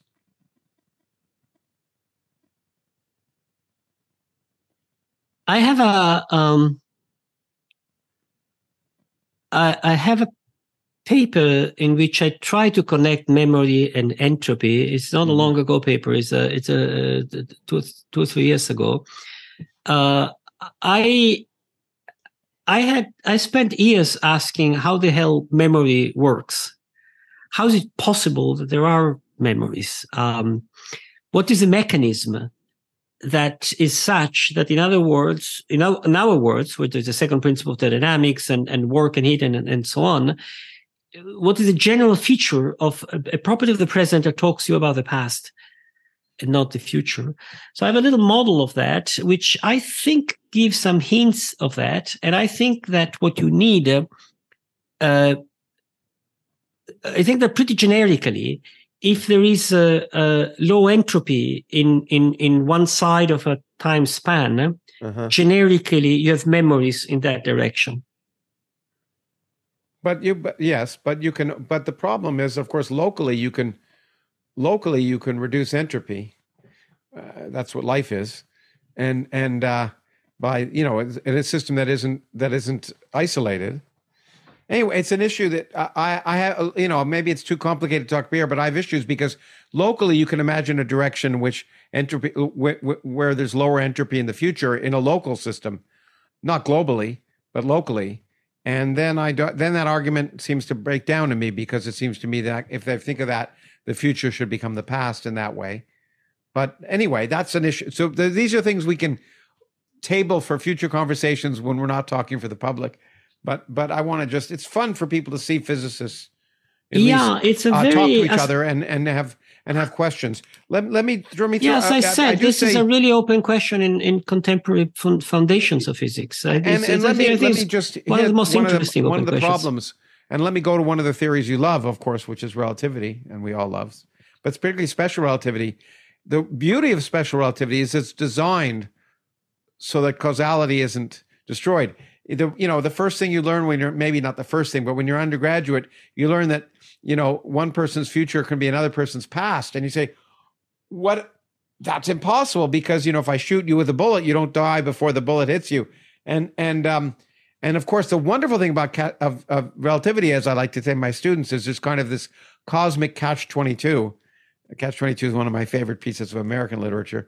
But um, catch 22 that always, always frustratingly arranges things so that so that if if one person's future is another person's past, you can one event an event in one place can never affect the other place. So you never screw up causality. So causality, right. which which really implies in some sense a direction of cause and effect, is central to relativity. And therefore, in, in some sense, I, the question once again is how causality merges with this nation, notion of time as related to entropy. I don't I don't get it myself, and I don't know if you've thought about it, but it's an issue. Oh, I talked a lot. That's my uh, penultimate paper. It's causality and, and the, okay. the, uh, the, physics of causality. Um, I think this is these are the terrains which uh, uh fundamental physics should uh, uh, uh, address more. And I think they are addressed by some uh, uh some works. Uh, philosophers are also interested in these uh, questions because they're really foundational, and that's one of the reasons I talk to philosophers and I some kind of philosophers, the philosophers who talk about physics, yeah. who, who, know okay. physics and like okay, physics. I'm more skeptical of talking to philosophers about physics. I haven't ever gotten anything out of it, but that's just me. Um, yeah, I, I think I have got something out of them from some philosopher, like John Earman or some Reichenbach. Some, yeah. um, I have a paper exactly on the issue that you um, just discussed, uh, which is uh, uh, causality, um, the, the, the origin of causality and and its connection to uh, uh, to relativity on the one hand and to entropy on the other hand. Um, see, uh, it's the connection that you're referring to is definitely there, but the special relativity, the structure of space in special relativity does what you do, but it's remarkably does what you do without having anything that distinguish the past from the future. Mm-hmm. Because I could, in the same way, you know, should the causality in the past and the future, uh, if I just look at relativity, but then uh, I think with my own understanding of the world, wait a minute, I, ca- I can shoot to the past, to the future, not to the past. So relativity by itself doesn't seem to be sufficient to give this distinction between past and future, which on the other hand is there. And once again, uh, I understand you're skeptical about that, but uh, I got convinced, uh, I would say in the last years, and I've been reading these, writing these papers about that, technical. Mm-hmm. Um, the last one is exactly causality uh, and entropy, uh, with idea that uh, the who is connected to who doesn't depend on entropy, okay, but who influences who. The, the, the, one of the two is oriented, one of the two is not oriented. Yeah, yeah, yeah. So if I if these are these are connected, uh, that's something which has nothing to do with entropy. But every time we say that this is a cause and this is effect, and not vice versa, we are bringing in some entropic thinking inside. Okay, it's interesting. I, I again, I, am skeptical, but but but be, specifically for the reason I said, you can imagine a future with lower entropy, locally, not globally, but locally, and that's certainly allowed. And then, and then you have a problem. By the way, I I, I was amused. Uh, you brought in some quotes about free people worry about free will, and you point that out. But but uh, you know, I just finished three hours with uh, Robert Sapolsky talking about free will in a book he's written. Oh, what the, what did you conclude? That, that there's no such thing, but uh, very which is something I've always accepted too. But I'm intrigued. I, I didn't know the quotes from Spinoza. They're very interesting. I didn't realize Spinoza had hit that so much. But but but you you argue that of course uh, uh actually you argue in a way that I'm not sure if you get your cake and eat it too. Um, you seem to suggest that large, at macroscopic scales we have free will, but at microscopic scales we don't. Uh, I would argue that we at neither scale do we have free will, but maybe that I don't know if you've how what, just just out of interest. Do I understand you correctly that you're saying at macroscopic scales we have free choice and at and microscopic scales we don't? No, I think we're we uh, fundamentally we agree. If okay. I understand you, we fundamentally agree. Uh, I am uh, objecting about the use of the words because uh, by yeah, sure. free okay. will we might mean uh, what you and I are agreeing about in this situation, but yeah. we might also ag- agree. Uh, sorry, but we might also use free will in a much weaker sense, which is it, it's still a fact that I can say, "Oh, I choose what to do tomorrow," and I've chosen. I've chosen freely. It's just not meaningless talk. It just has to be re- reinterpreted properly. Yeah. In in a complicated process. You feel you've I have, freely, certainly. Yeah. Mm-hmm. Yeah, I have. Look, I have a a little story, probably a little paper about the old fisherman. And oh yeah, you talk about it in the book.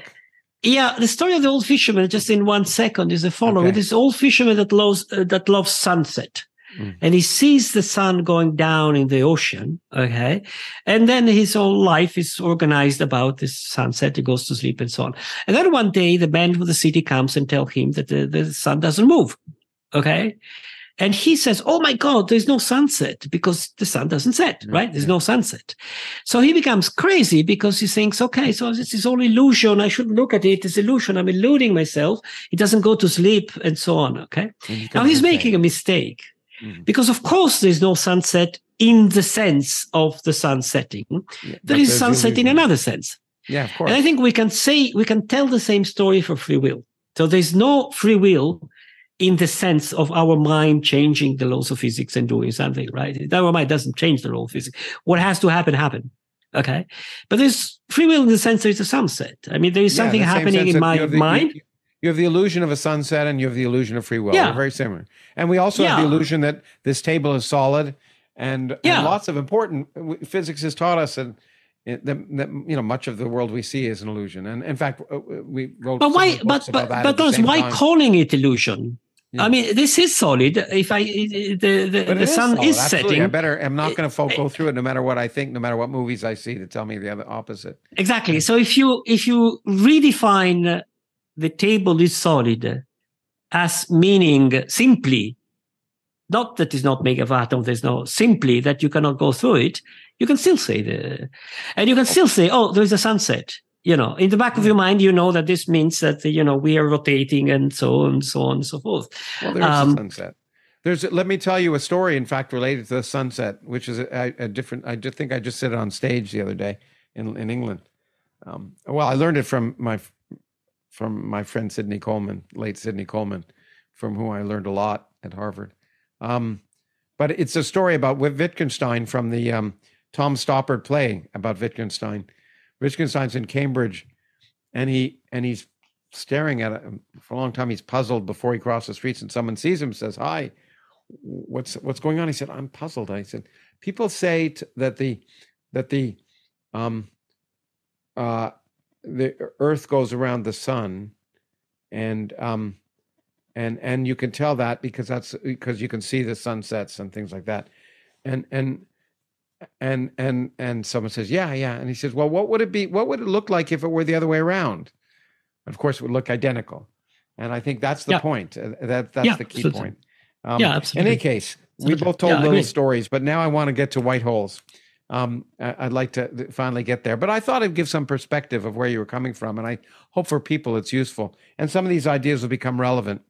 Um, so let me let me paraphrase in a brief sentence or two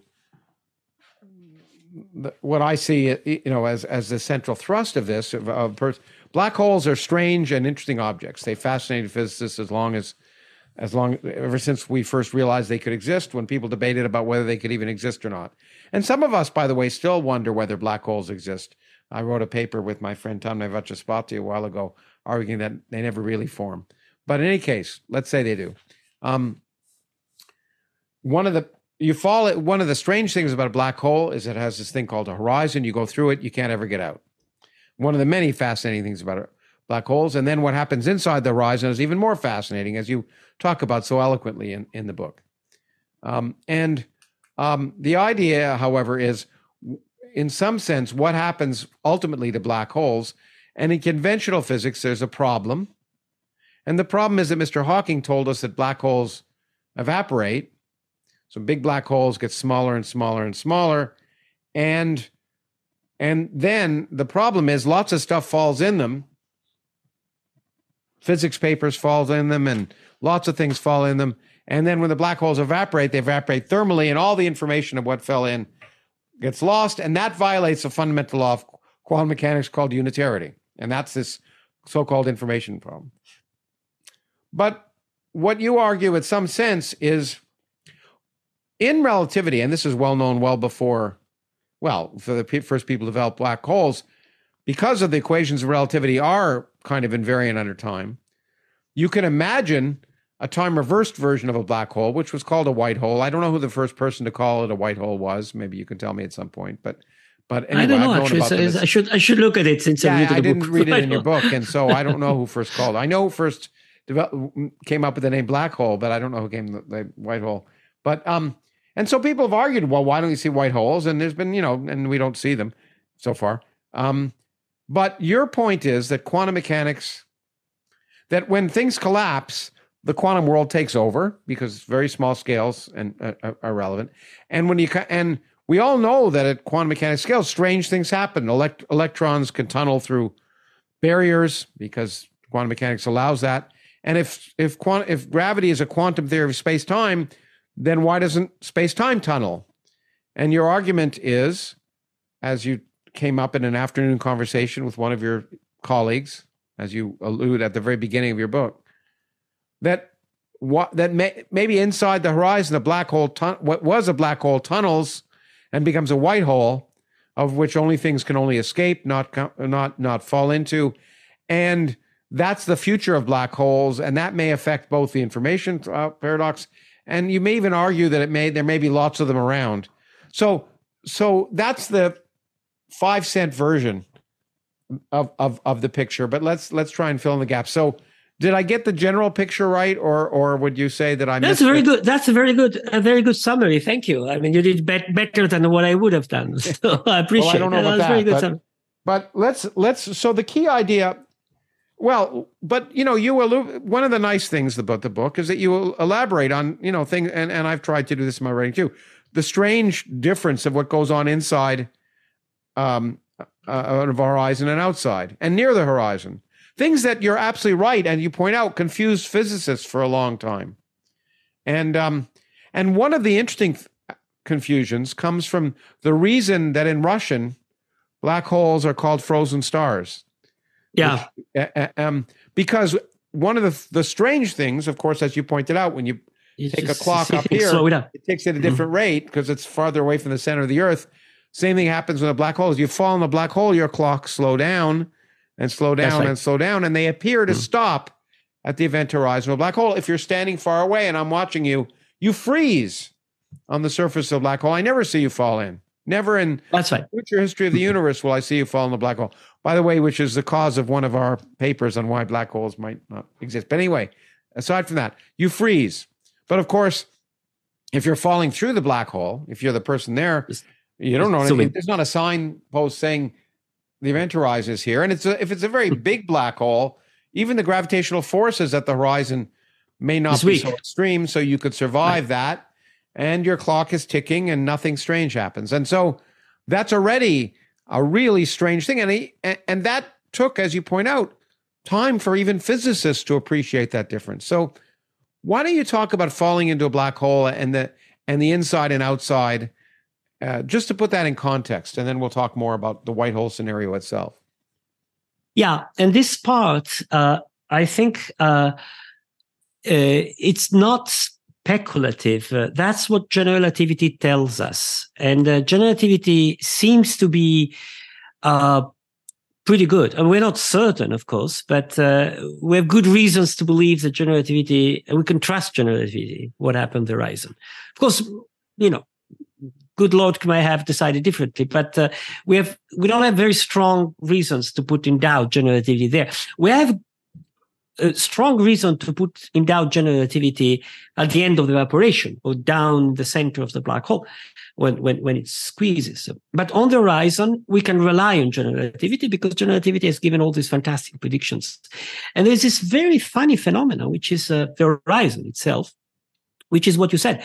If I fall inside, I just go through the horizon and it's just nothing happens. It's completely regular. It's David Finkelstein, the first to realize that. And uh, uh, decades after after the actual equations for the Yeah, metric you have a lovely of the black picture hole. of David Finkelstein in the book, yeah, who I met once. Yeah. Yeah, yeah, yeah. Great guy. Um, and uh, and yet, if we are outside, and if we, if I see you, uh, for if you want to go into black hole, you go cross horizon. But if I'm aside, I never see you entering. I see you approaching slowly, slowly, slowly. I see you approaching slower and slower. I become old and old and old, more and more, super old, and I just see you at the same age being still there near near the near the black hole and never entering and that seems completely strange but the way to think about It is strange. uh, which, which i think is correct uh, is that uh, the light that is emitted from you while you're falling uh, takes a long time to come out. So really light slows down because you're very close to the horizon. So when you're very close to the horizon the, the light the picture of you that comes from the light uh, takes very long time to come out. So i receive it when i'm super old okay, I think of it in a different way, but it, the net effect is the same. I think of redshifting rather than slowing down, but okay. that's another way of viewing that's another way of Because I think of- always, because I guess I'm tied to the fact that locally light is always traveling at light speed, but space is compressed. So that's so. Oh yeah, you can view it. You can view it. Yeah. you can view it. Okay. But the, but the end result is the same. So what I'm seeing is you slowing down more and more and more, and of course you're uh, you become more and more red because the light itself uh, gets slowed down, so Okay. it becomes becomes red shifted. Um, so this is a phenomenon which is very interesting because it's a perspectival phenomenon. So I, it, it's because you and I are in different positions uh, that this happens. It's not phenomenal just by happening at the horizon or just happen outside, but by the relation between how from the outside one see the horizon. Then you go in, and in the book I follow somebody who goes in, Mhm. and we might reasonably trust general relativity also going in. That's sure. uh, and so we know what's happened. But the point is that when uh, what happened is that you find yourself more and more pushed and pulled by these forces, and space time itself sort of closes around you and becomes more and more slow in some sense. And at some point, we strongly expect that general relativity is not valid anymore because it's quantum mechanics. And so at this point, the prediction of general relativity alone are not good. We shouldn't rely that. Yeah. hmm And there is another point where we should not trust the prediction of general relativity, which is um, you were saying before that uh, Mr. Hawking told us quite convincingly. I think we're all convinced of that that a black hole slowly evaporate. Okay, so it become smaller and smaller and smaller. It's a very long process. It can take Yeah.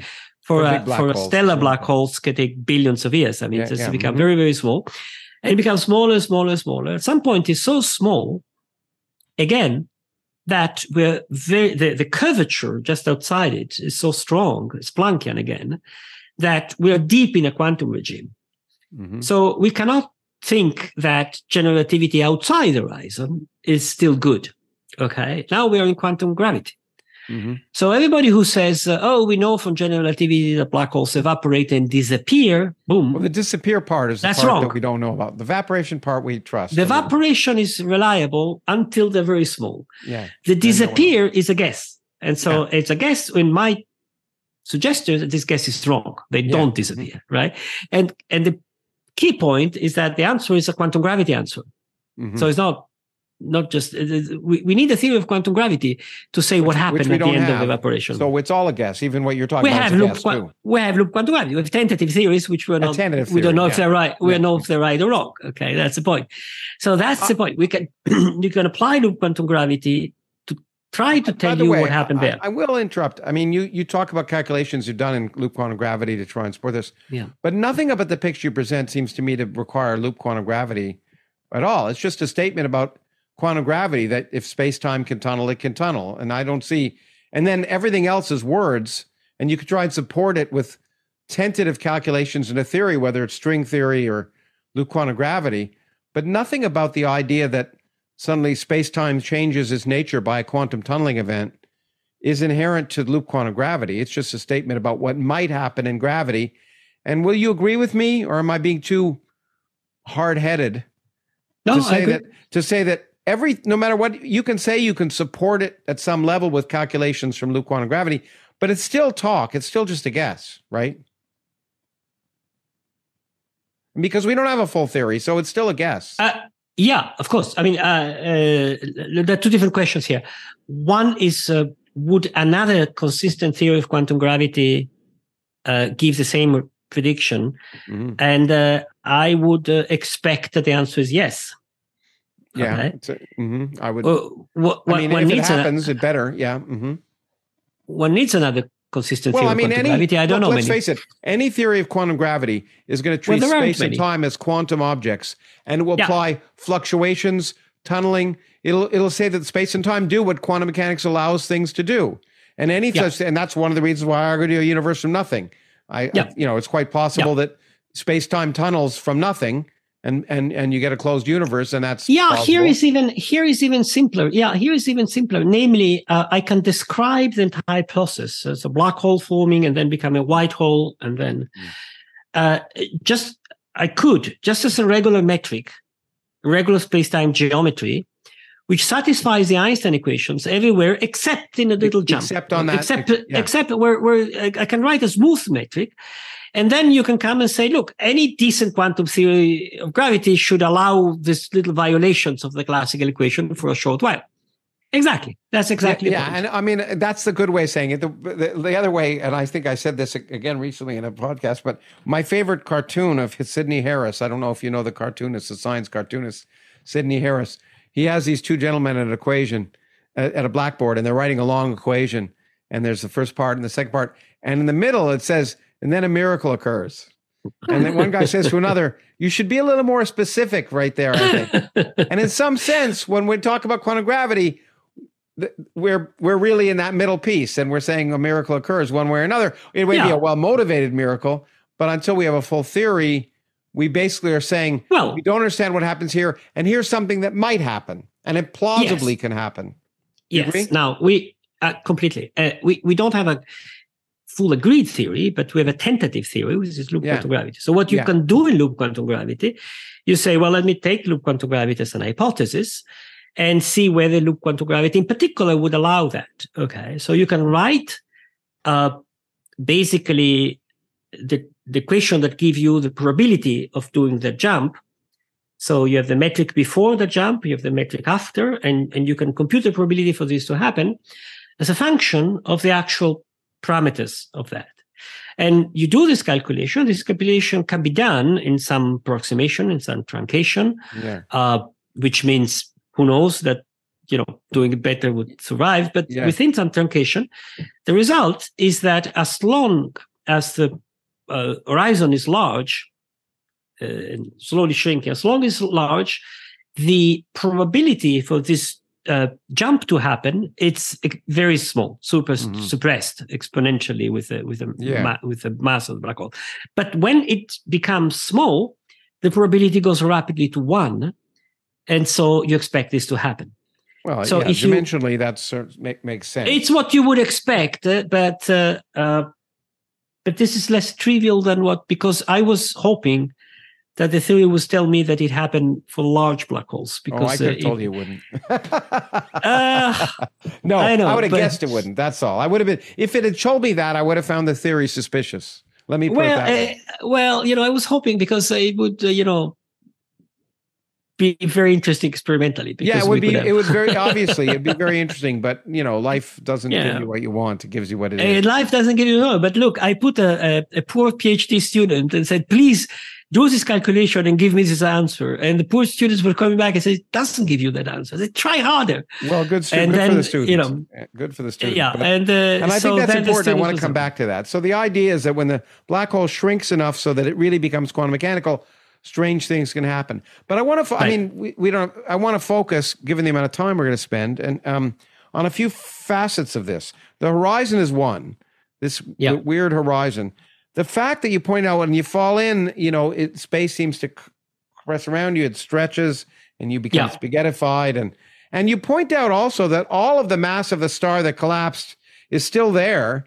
It's just compressed yeah, into a region, this, region yeah, the size of a Planck, a Planck scale. I, th- I think everybody has the wrong intuition here. And I, one reason I've written the book, and I, including my colleagues, I mean, yeah. many of my colleagues, because the intuition that people have, uh, I think it's wrong for the, uh, very technical thing, but it's yeah. very important for the yeah.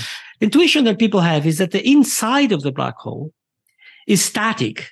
Yeah. And there is a singularity down there at the center. So there's something like that. And down there in the center, there's a singularity and it's static, it stays there forever. And that's bullshit.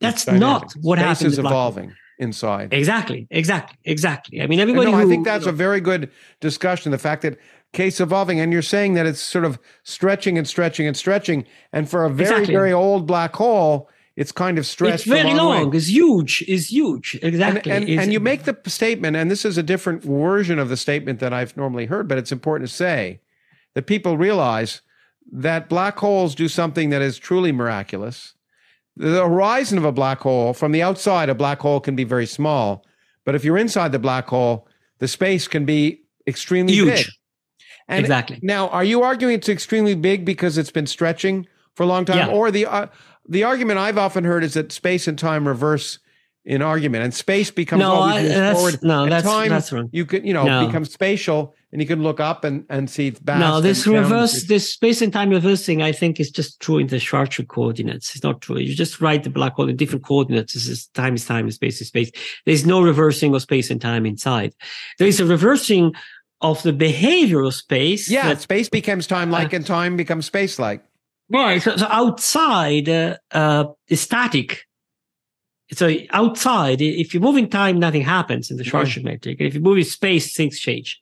No, well, no, inside. Guess, let, let me push a little bit more on this because maybe, maybe, uh, well, because I think it's interesting and also want to see if we agree when space becomes time-like and time becomes space-like, since you've argued well, but that time wait, wait, wait, it doesn't. A, it doesn't. What do, what do you well, mean that space, you can only move for in in a black hole? No matter what you do, you move always forward in space towards towards the singularity. No matter what you do. No, right? no, no. In a black hole, you always move forward in time. It's just the the coordinate uh, r. It's a time-like coordinate. You don't move up if you put your foot foot on the gas.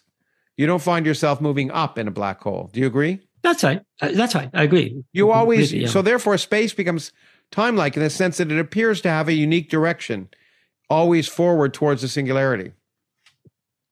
No, uh, uh, you. But if you're if you're somewhere inside the black hole, okay, yeah. in a little in a little little region, mm-hmm. your metric around you is, is Minkowski. It's completely normal. Yeah, well, yes, but but you point out that space time becomes squished, so it less yeah, and less. So, it becomes harder and yeah. harder to think it as Minkowski. Yeah, it becomes so, more and more. I agree. Like something with just a space having a direction and a time having a past and future. Yeah, yeah, yeah. So space is moving around you in a in a dramatic way. But is the real? Uh, anyway, to get back to the question, is would you say that the reason that the space inside of a black hole is large while the outside of it is small is specifically because it's been stretching? Yeah, Okay. Yeah, yeah. and in fact, okay. you can you can put it uh, uh, rigorously ma- ma- mathematically. You can define uh, in it, it's um, in in general relativity. You, you can take a, a, a, sphere and ask what is the volume inside. But it's a bit tricky because uh, yeah. the, you, can chase different foliations, right? Yeah. So what what is the volume inside? And if you think one way of defining the volume inside uh, in a in, in, in Minkowski, you choose the foliation which maximizes volume. because uh, it, it, if you think uh, if you think in one less dimension, if you have a circle, uh, any other uh, foliation, uh, it's it is a less area because a light cone is zero area, right? Mm-hmm. So the flat one maximize. So if you ask what is the foliation that maximizes the volume inside, you can define a volume. And uh, you, if you if you take Schwarzschild, for instance, the same curve, but Schwarzschild is uh, actually not Schwarzschild with a with a with a falling star inside. Uh, when you move along the horizon, you ask how the volume grows inside. You just get a formula, and you have a formula which is a maximal uh, the foliation that maximizes the volume inside. It just grows. It grows linearly uh, with uh, with asymptotic time, with uh, with uh, advanced time. So there is a precise. Sorry, maybe this, this was tech, a bit too technical, no, no, no, but there's a okay. There's a precise mathematical sense in which, uh, as time passes, the volume inside uh, uh, it becomes bigger and bigger because it shrinks. Okay, because sorry, because it becomes longer. The tube become longer. Stretches. The word is stretches. stretches. Thank you. Yeah, yeah. Stretches. Stretches. The, the, the this tube become longer, longer, sure. longer, longer. This, if we had this discussion in Italy, I'd be much less coherent than you are in in English. So, so Thank you. Don't worry about it. Okay. Thank you. Um, right. Okay. So, so, so, the, so this becomes, is important. It becomes longer, and and and at the same time, it shrinks. Now, the shrinks is the right word. I yeah, and your point in, is in the radial point, direction. At some point, it shrinks so little that entire along the entire length of it, if you want to call it length. Yeah. You're now in the quantum regime. Exactly. Exactly. And you can suddenly tunnel to a classical picture, which exactly. is exactly the same as the as the old classical picture with time reversed, if you want to call it that. Exactly. Where exactly. where the, where instead of shrink instead of stretching, it's shrinking. Exactly. Exactly. And and, and, and, and that's a plausible this, quantum mechanical process. And you exactly. argue that that's interesting. Exactly. Well, first, it's possible. Exactly and it's interesting. And so I want to I want to talk about in the la- in the last few minutes why why it may be interesting and why I have concerns about that. Okay. And and and then and then and and then we might leave it there. And then I want to come back to your I want to come back at the end to art and literature and politics again, believe it or not. Okay. In the end. That's where we're heading. Um um so so one of your points is that this solves the information paradox. Yeah, because, entirely. Look, because once it's made this tunneling, everything comes out. Yeah. And all eh, now. So here are my objections to that, and I have many of them. Uh, where can I begin? Well, the first one is the simplest one, um, and it is that at the point this has happened, everything is shrunk down to this Planck scale, and all of the mass of the star that was originally there, ignoring evaporation for the moment, because really what's happened is a very small fraction of the mass of the star is still there. But let's pretend it's still there because you talk about it in one case as if it is, but really, as you point out later, all of this only becomes relevant when the whole when, when the, the when the black hole is largely evaporated. So it's really very little mass left over. Very little mass. Another problem. But but here's the thing: it's crushed to the point where all the quarks and all, all of the protons and all of the neutrons and all of the the the the the, the, the Cadillacs and the and the and the people and everything else that have fallen into the black hole, the alien civilizations, the planets have all been crushed down to the Planck size. So what comes out has no relationship to what fell in, so there's no information about what fell in in the first place. So what's the problem? What how do you get around that problem? I mean, it's already gotten to the point where everything that you might have imagined would give you information about what fell in has disappeared because the character of everything that that's fallen in has now been crushed to the Planck scale and comes out as elementary particles or whatever you want, but it's not going to come back. If a Cadillac fell in, it's not going to come out. If a Cadillac fell in, it's not going to come out. But the um, the, the the minimal size of the squashing is not the Planck length; it's bigger because what determines the being in the quantum region is the Planck curvature. And the Planck curvature is the mass divided by length. Okay, good, good point. So it's it's uh, it's actually uh, uh, scaled up by uh, the cubic root of the mass of the uh, divided by the Planck mass. So uh, there is plenty of space for information for going through. It does the the the squeezing is not uh, is not. This is a similar story which uh, you might know better in the in the, in the bouncing universe. Yeah, yeah, sure. I know the uh, picture. Yeah, uh, it doesn't. It's not that the universe becomes Planck scale. It's a curvature no, becomes Planck, yeah, and the yeah, universe yeah. can be much larger. By the way, I have equal problems with the bouncing universe, so let me make that clear. Okay, but but but let me ask you something I hadn't thought of before, and and maybe it's. Are you really saying, suggesting that it's really time reversal invariant in the sense? Remember, you've made a tunneling. You've made a tunneling so you can match on the curvature and the nature of space but you're really um, you're really not are you but you're you're really not suggesting that that white hole as it pushes no. things out, all of these quarks come together to form Lawrence Krauss. No, no, no, no, no, no, no, no, no. Exactly. Far, I didn't far. think you were. So it's not a complete no, no, no. time reversal. With falling in, you see Lawrence Krauss being spaghettified and stretched, and, and, that, and that's it. Bye bye, bye bye, Lawrence Krauss. Bye bye, Lawrence Krauss. yeah, so yeah. Coming yeah, yeah. out, Lawrence Krauss isn't there. So I still don't understand exactly where the, okay. how you solve the information loss problem. Okay, so um, okay, so first of all, uh, think about a bouncing ball. Yeah. Okay. There's a simple description, sort of mechanics 101, where it bounces and when it comes out, it's just exact time reversal yeah. of what goes down. And then okay? you're going to say in real life, it doesn't come up as high because it loses You realize that because, exactly, because there's dissipation. So uh, the, the actual bounce itself has a lot of time reversal to first approximation, but actually there is a lot of dissipation. So in the black hole case, obviously there's a lot of dissipation. And in fact, uh, the Hawking radiation is dissipative. It's a very dissipative phenomenon. Oh, it's, right? it's, it's dissipative. It's, that's that's the problem. That's the origin of the information loss problem. It's horrendously it's There's no information in thermal radiation except the temperature. It, exactly, exactly. So it's very dissipative. It raises entropy horrendously. Okay.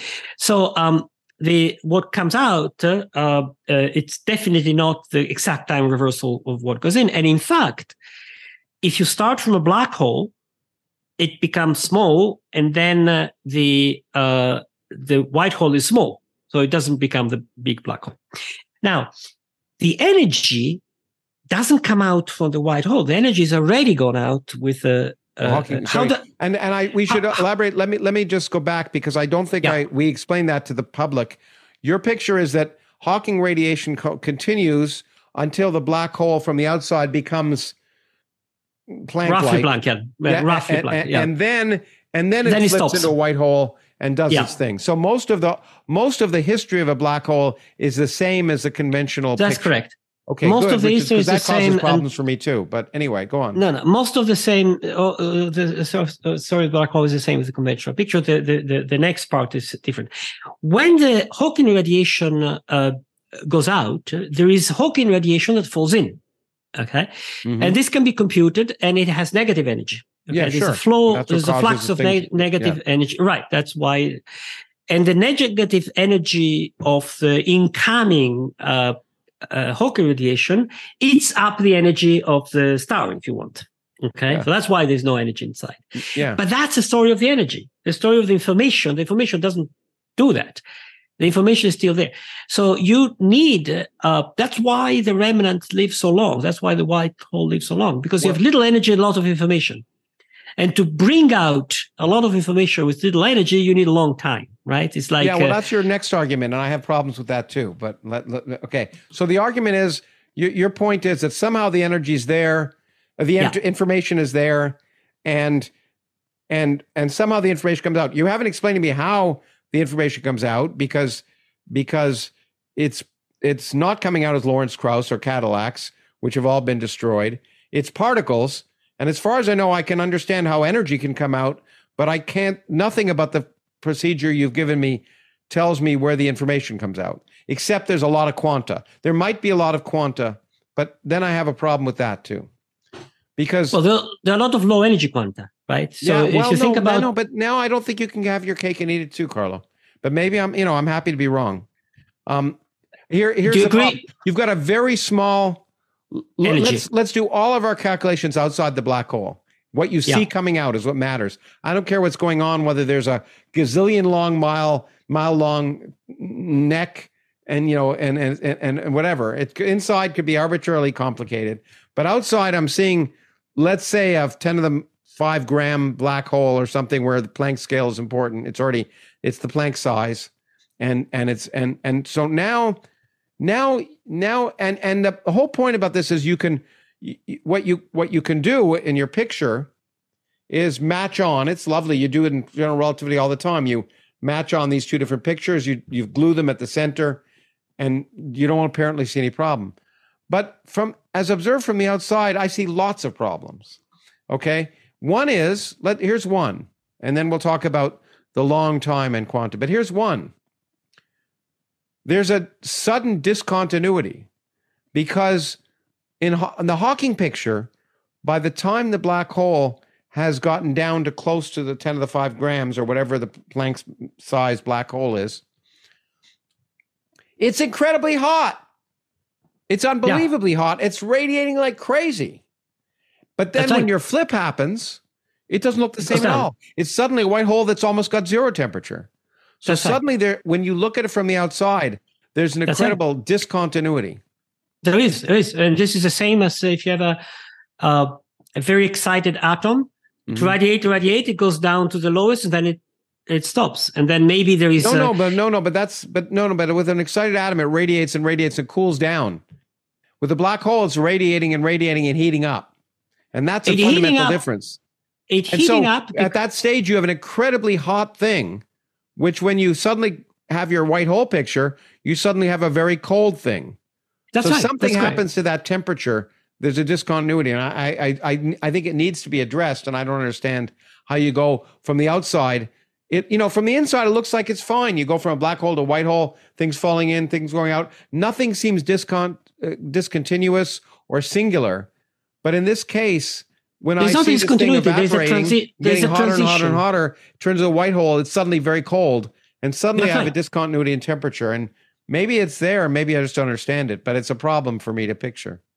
That's right. I mean, uh, black holes have a inverse heat capacity, right? That's yeah, why they, they have, have this explosion. Negative specific heat, which is really weird. Right. They have negative a, specific gravity heat. allows it, of course, but it's yeah. gravity allows it. Is is that? So that's we we got used to that. I should say, in full disclosure, up there is my PhD thesis, which involved the idea of tunneling black holes in the beginning of the universe. So I've thought a lot about this. Okay. Okay, okay, okay, okay, okay. So maybe I should look at what what you've done. Definitely. No one's ever read so, my thesis, to, to, as far as I can. Well, maybe there is. But there were, there were physical review letter papers about it early on, so you can you can read those. Okay. So the picture here is that uh, um, the, the the black hole becomes hotter and hotter and radiates more and more. Um, as it, uh, it, it, its area shrinks, the area of the horizon shrinks. And remember that this is, uh, uh we're thinking this terms loop quantum gravity. So the area shrinks, if you want, uh, uh, quantum mechanically by go, by jumping down rapidly to, uh, uh, eigenvalues of area, yeah. more and more and more until it settles on the, the, there's an area gap between the minimal area and zero. Yeah. Okay. So it doesn't set to zero. It sets it sets on the minimal area. Yeah.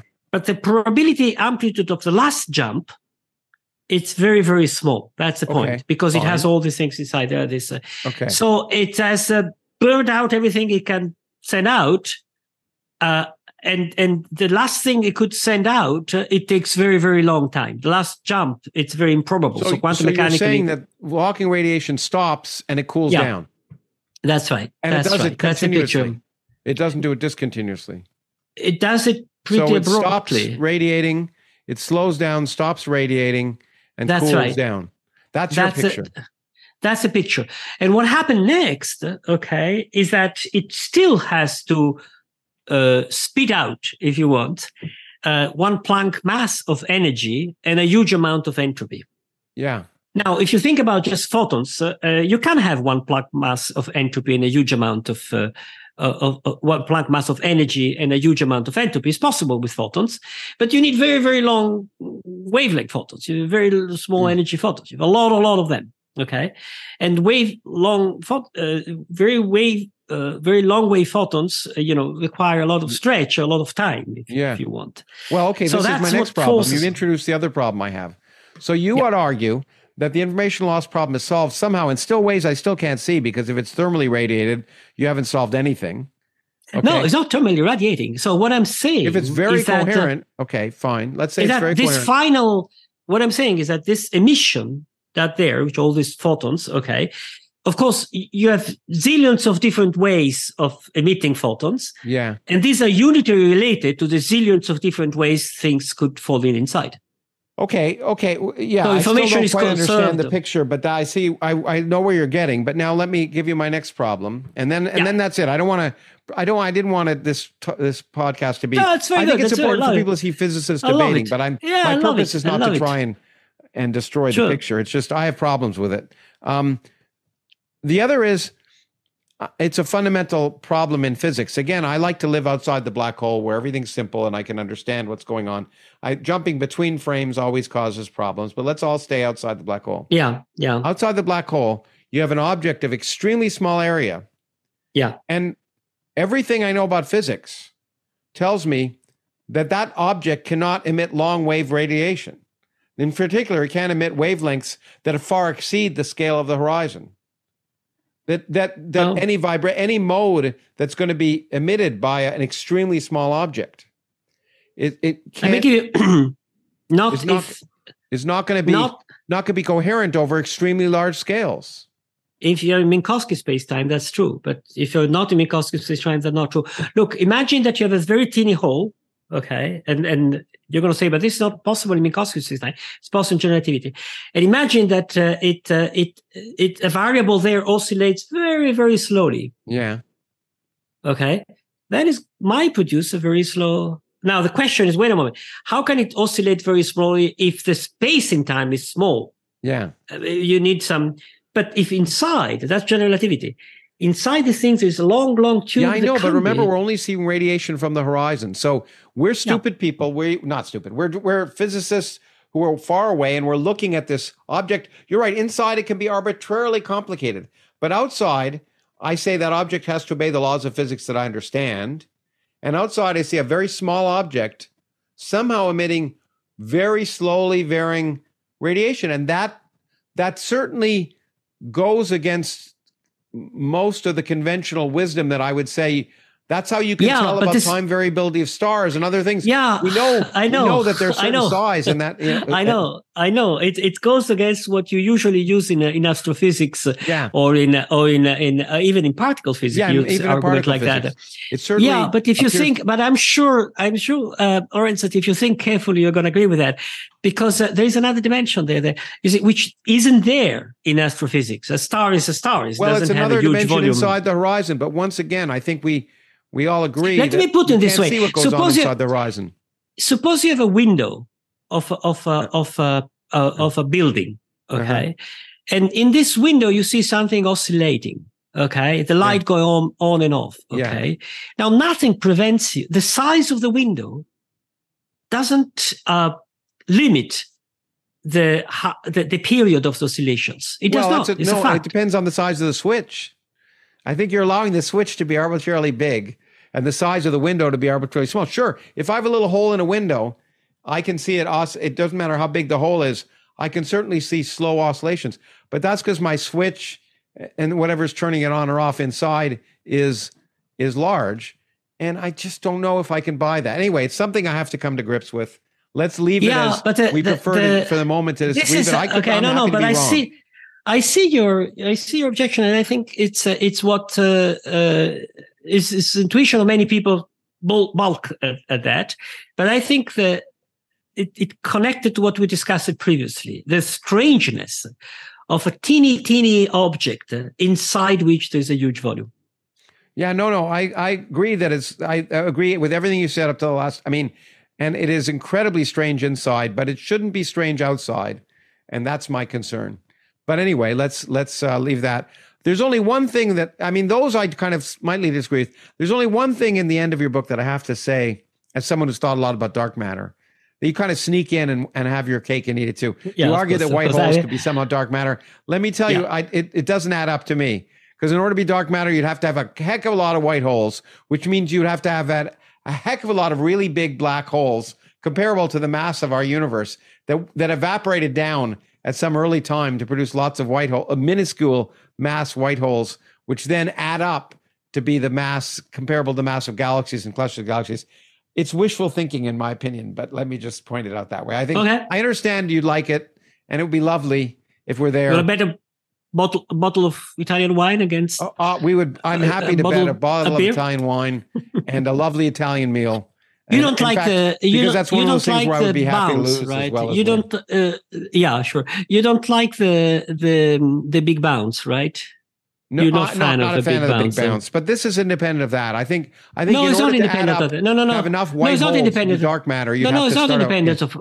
No, it's not independent of that. It it is connected to that because uh, if you liked the big bounce, the, the the big black holes could be the previous universe. Yeah, the yeah, yeah, yeah. But yeah, I know. But uh, then I think it's even weirder. So let's not get there. Okay, great. It's fascinating to think about. It's it's the descriptions of, gen- of general relativity and what happens if you fall in a black hole are lovely, and I enjoyed reading it. It's an easy, light read. I I I'm suspicious about a number of key factors, and I'm I'd bet an Italian bottle of wine that it's not true, but no, but that's okay. That's I, I hope people have seen that physicists can can have discussions, and that's part of the reason I wanted to go into the details. So I think it's nice for people to see. And I did this with Roger Penrose too. A little, may some people may have said a little too aggressively. Um, it's physicists argue, and that's the way we make progr- progress, and we don't always agree. Let me let me just conclude in the last few minutes, and I've really enjoyed the conversation. I hope you have. Um, you, you know, we're both science communicators at some level now, and certainly um, levels of success. Um, you spend time, so science communication is important to you. Why? It just happened. It was not a decision. Uh, as you hinted at some point, I was, uh, you know, writing articles for Italian newspapers. So somebody suggested Yeah. to put it in a book, and then people started reading my books, and uh, it was lovely to find Oh, you so sort of fell people- into it. Yeah, and then I loved the reaction of the people. I mean, I really like readers to. It's, isn't it I mean, if- wonderful when you find people actually read it? And, yeah.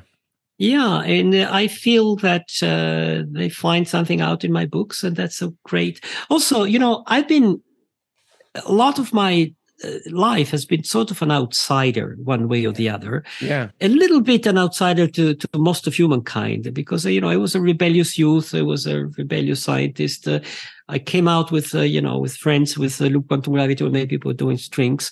Mhm. Uh, so there always being a sort of, um, uh, and I always had uh, political ideas which were not really matching with what we'll everybody talk about those in a thinks. bit. Yeah. So I always felt myself a little bit disconnected from the rest of humankind. At some point, I started writing, and I got zillions of people uh, writing to me and say, "Wonderful, we Suddenly you're the ultimate insider, right? Because you sell best-selling uh, books. well, I now- wouldn't say that. I, I, I would hope that, but uh, uh, but certainly not a disconnected from everybody as I thought before. That's a nice feeling. It's good. Yeah, you have been. I I can say as Yeah. a physicist, I've always thought of sort of. I've watched you and Lee, and I sort of sort of see it, in, at least in the physics perspective, as of outside the mainstream, and and right and proudly so. And it's really was interesting to see you, you know, to suddenly see, um, um, Yeah. you, you Most know, great physicists of the past and were- become. Yeah, it was interesting to see that. Let me let me Most most most great that- physicists of the past were outsiders, right? yeah, yeah. The you know one of the things you write about in this book and you mention is something I've thought a lot about because it's involved because if one writes about physics as well as thinks about physics, analogies are important um, at various levels. And one of the big problems, not you with you, so I'm not saying it, but one of the big problems that many people who write about science have is pushing analogies beyond their domain of validity. Um, and it's one has to be very careful if one's explaining things that and using an analogy to say it's an analogy and it works. And there's a wonderful sentence, um, a few sentences I wanted to just ask you to elaborate on. You say making an analogy involves taking an aspect of a concept and using it in another context, preserving something of its original meaning while letting something else go in such a way that the resulting combination produces new and effective meaning. This is how the best science works. I was really intrigued by that, and I, I, it's a lovely set, set of sentences, and it really, I think, it captures how. Uh, by the way, my cat is meowing because he wants to eat soon, so we're going to have to end in a bit. But, but um, it's different than many people use analogies because the whole point about analogy is that you capture there, which I think is so important, is that you have to let things go that when I make an analogy of a bed sheet for a curved universe, you know, and put a rock on it, which so many people do, it's not an exact analogy, and you have to and you have to understand where you're letting go. But what many people, too many people do, is not make the point that you're that that you're you have to let things go and explain where what you're letting go. But yeah, and and if you don't do that, you come up with bad science and bad explanations. And I think you're absolutely right that we we proceed by thinking an analogy in as scientists to things we know, but at some point we have to realize those analogies break down. Yeah, and, yeah, and, I think it's a very good point. We uh, uh, analogies are fundamental. I think we think in terms of of, of, of yeah. analogies all the time, both when we do science and when we try to explain science. Uh, but the point about analogies is exactly what you're saying that they're not uh, they're partial, but that's not a defect. No, it's not, it's, it's not. not. a good analogy. It is a good analogy because there's something in common and something different. That's yeah, what no, a good analogy is, right? It's a really important point, to, and me, people always stress the similarity of analogies and not the differences. And I, I'm, i think it's really important if one's going to do science or communicate to stress that. So I, I, just wanted to say I like the, I like the discussion Thanks. of treating analogies as differences.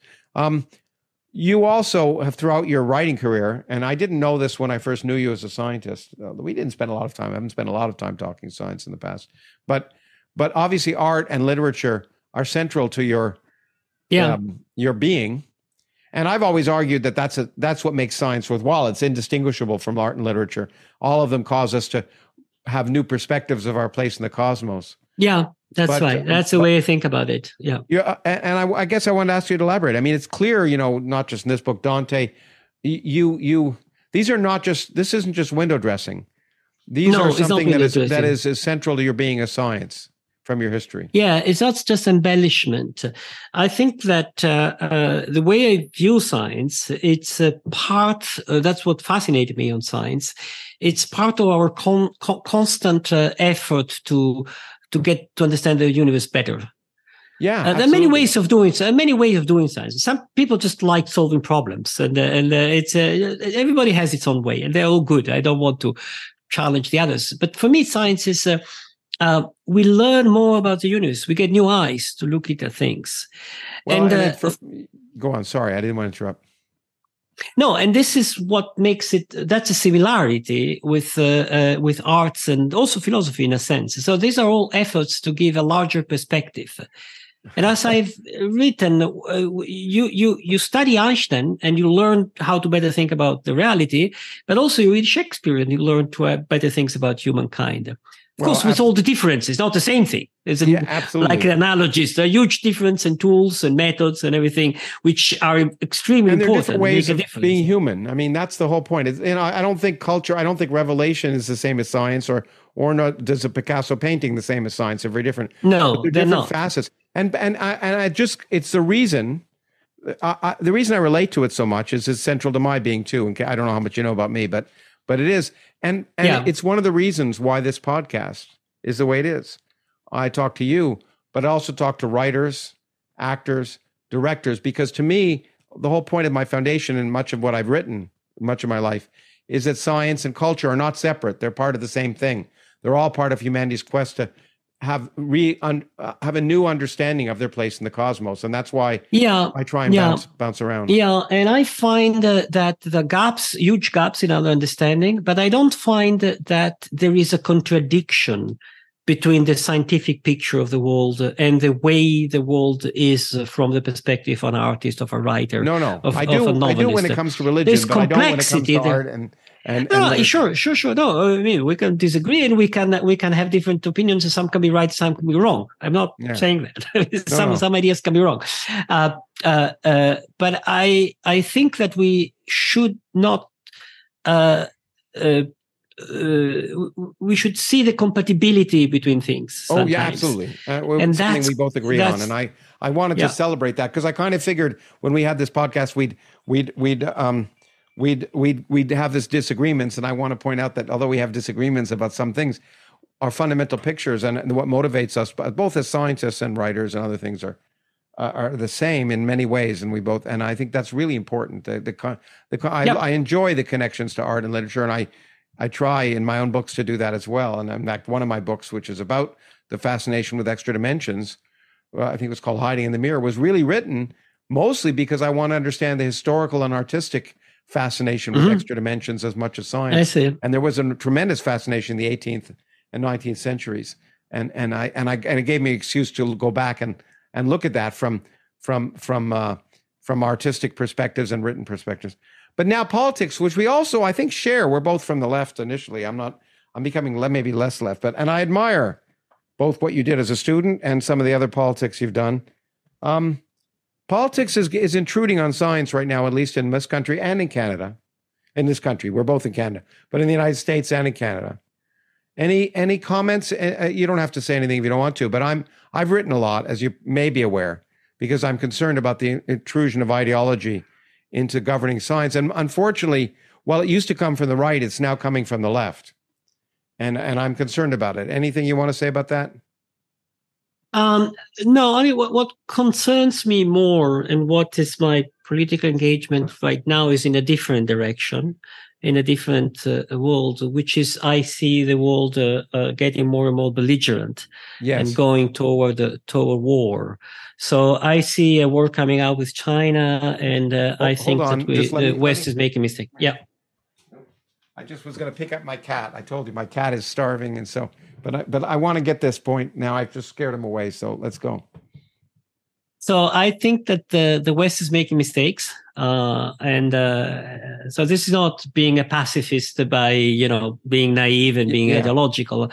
I think we're the West should realize that the world has changed uh, and find a better way to get get along with the rest of humankind, uh, and it's not doing that.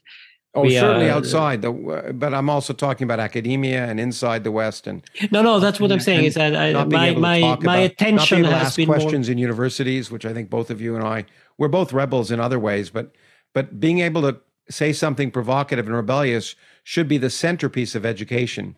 It shouldn't be what gets you removed from education. Do you agree? Well, I personally uh, have never experienced uh, any limitation so far. So I, uh, both it in, in in Europe and in Canada, I haven't been in the United States for a while after my ten years in the nineties. So I've uh, I see ideological battles, I see wars and stuff, uh, and I do agree that there is a, a radicalization that sometimes uh, uh, squeezes the debate.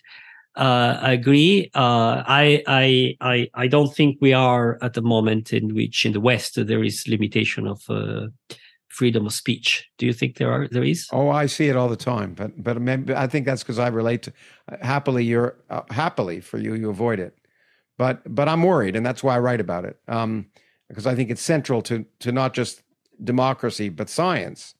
What I say disagree- is that uh, my what my might say is that my languages, my, my books have been translated in many languages, yes, and only two countries have uh, I have experienced uh, uh, sort of censorship from the publisher.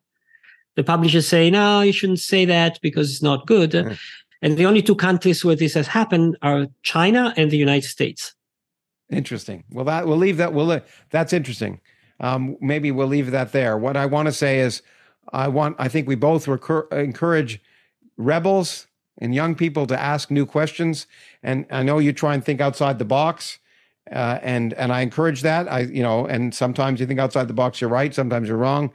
Uh, we can disagree on things, but I encourage I encourage people to ask questions, and that's why I do what I do. And I'm glad you're asking these questions and willing to provoke and provoke me and others.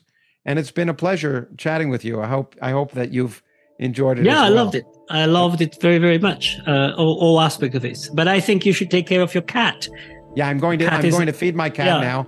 And yeah, uh, I, I, by the way, I feel case I feel bad otherwise. it's okay. Well, I knew the animals would be would be high, would be hungry. Um, uh, but but just so you know, we talked originally about going two hours, and you said no, we can't. Well, we've gone two and a half. Just so you know. Oh, I'm sorry. But it was so much listener. fun. It seemed like a second. It's just like being inside a black hole or an outside a black hole. Time is different. As as Einstein once said when describing relativity, if you're ha- having a fascinating conversation, he didn't use these words, but if you're having a fascinating fascinating conversation, an hour can seem like a minute. If you're sitting on a hot stove, a minute could seem like an hour. So I hope it was the former for us and not the latter. It's very And I nice. hope It be was the very nice. Former for all the nice. listeners. You take care, Carlo, and we'll see Thank you. you very much, man. Bye. Oh, oh bye bye. Okay. Okay. Bye bye.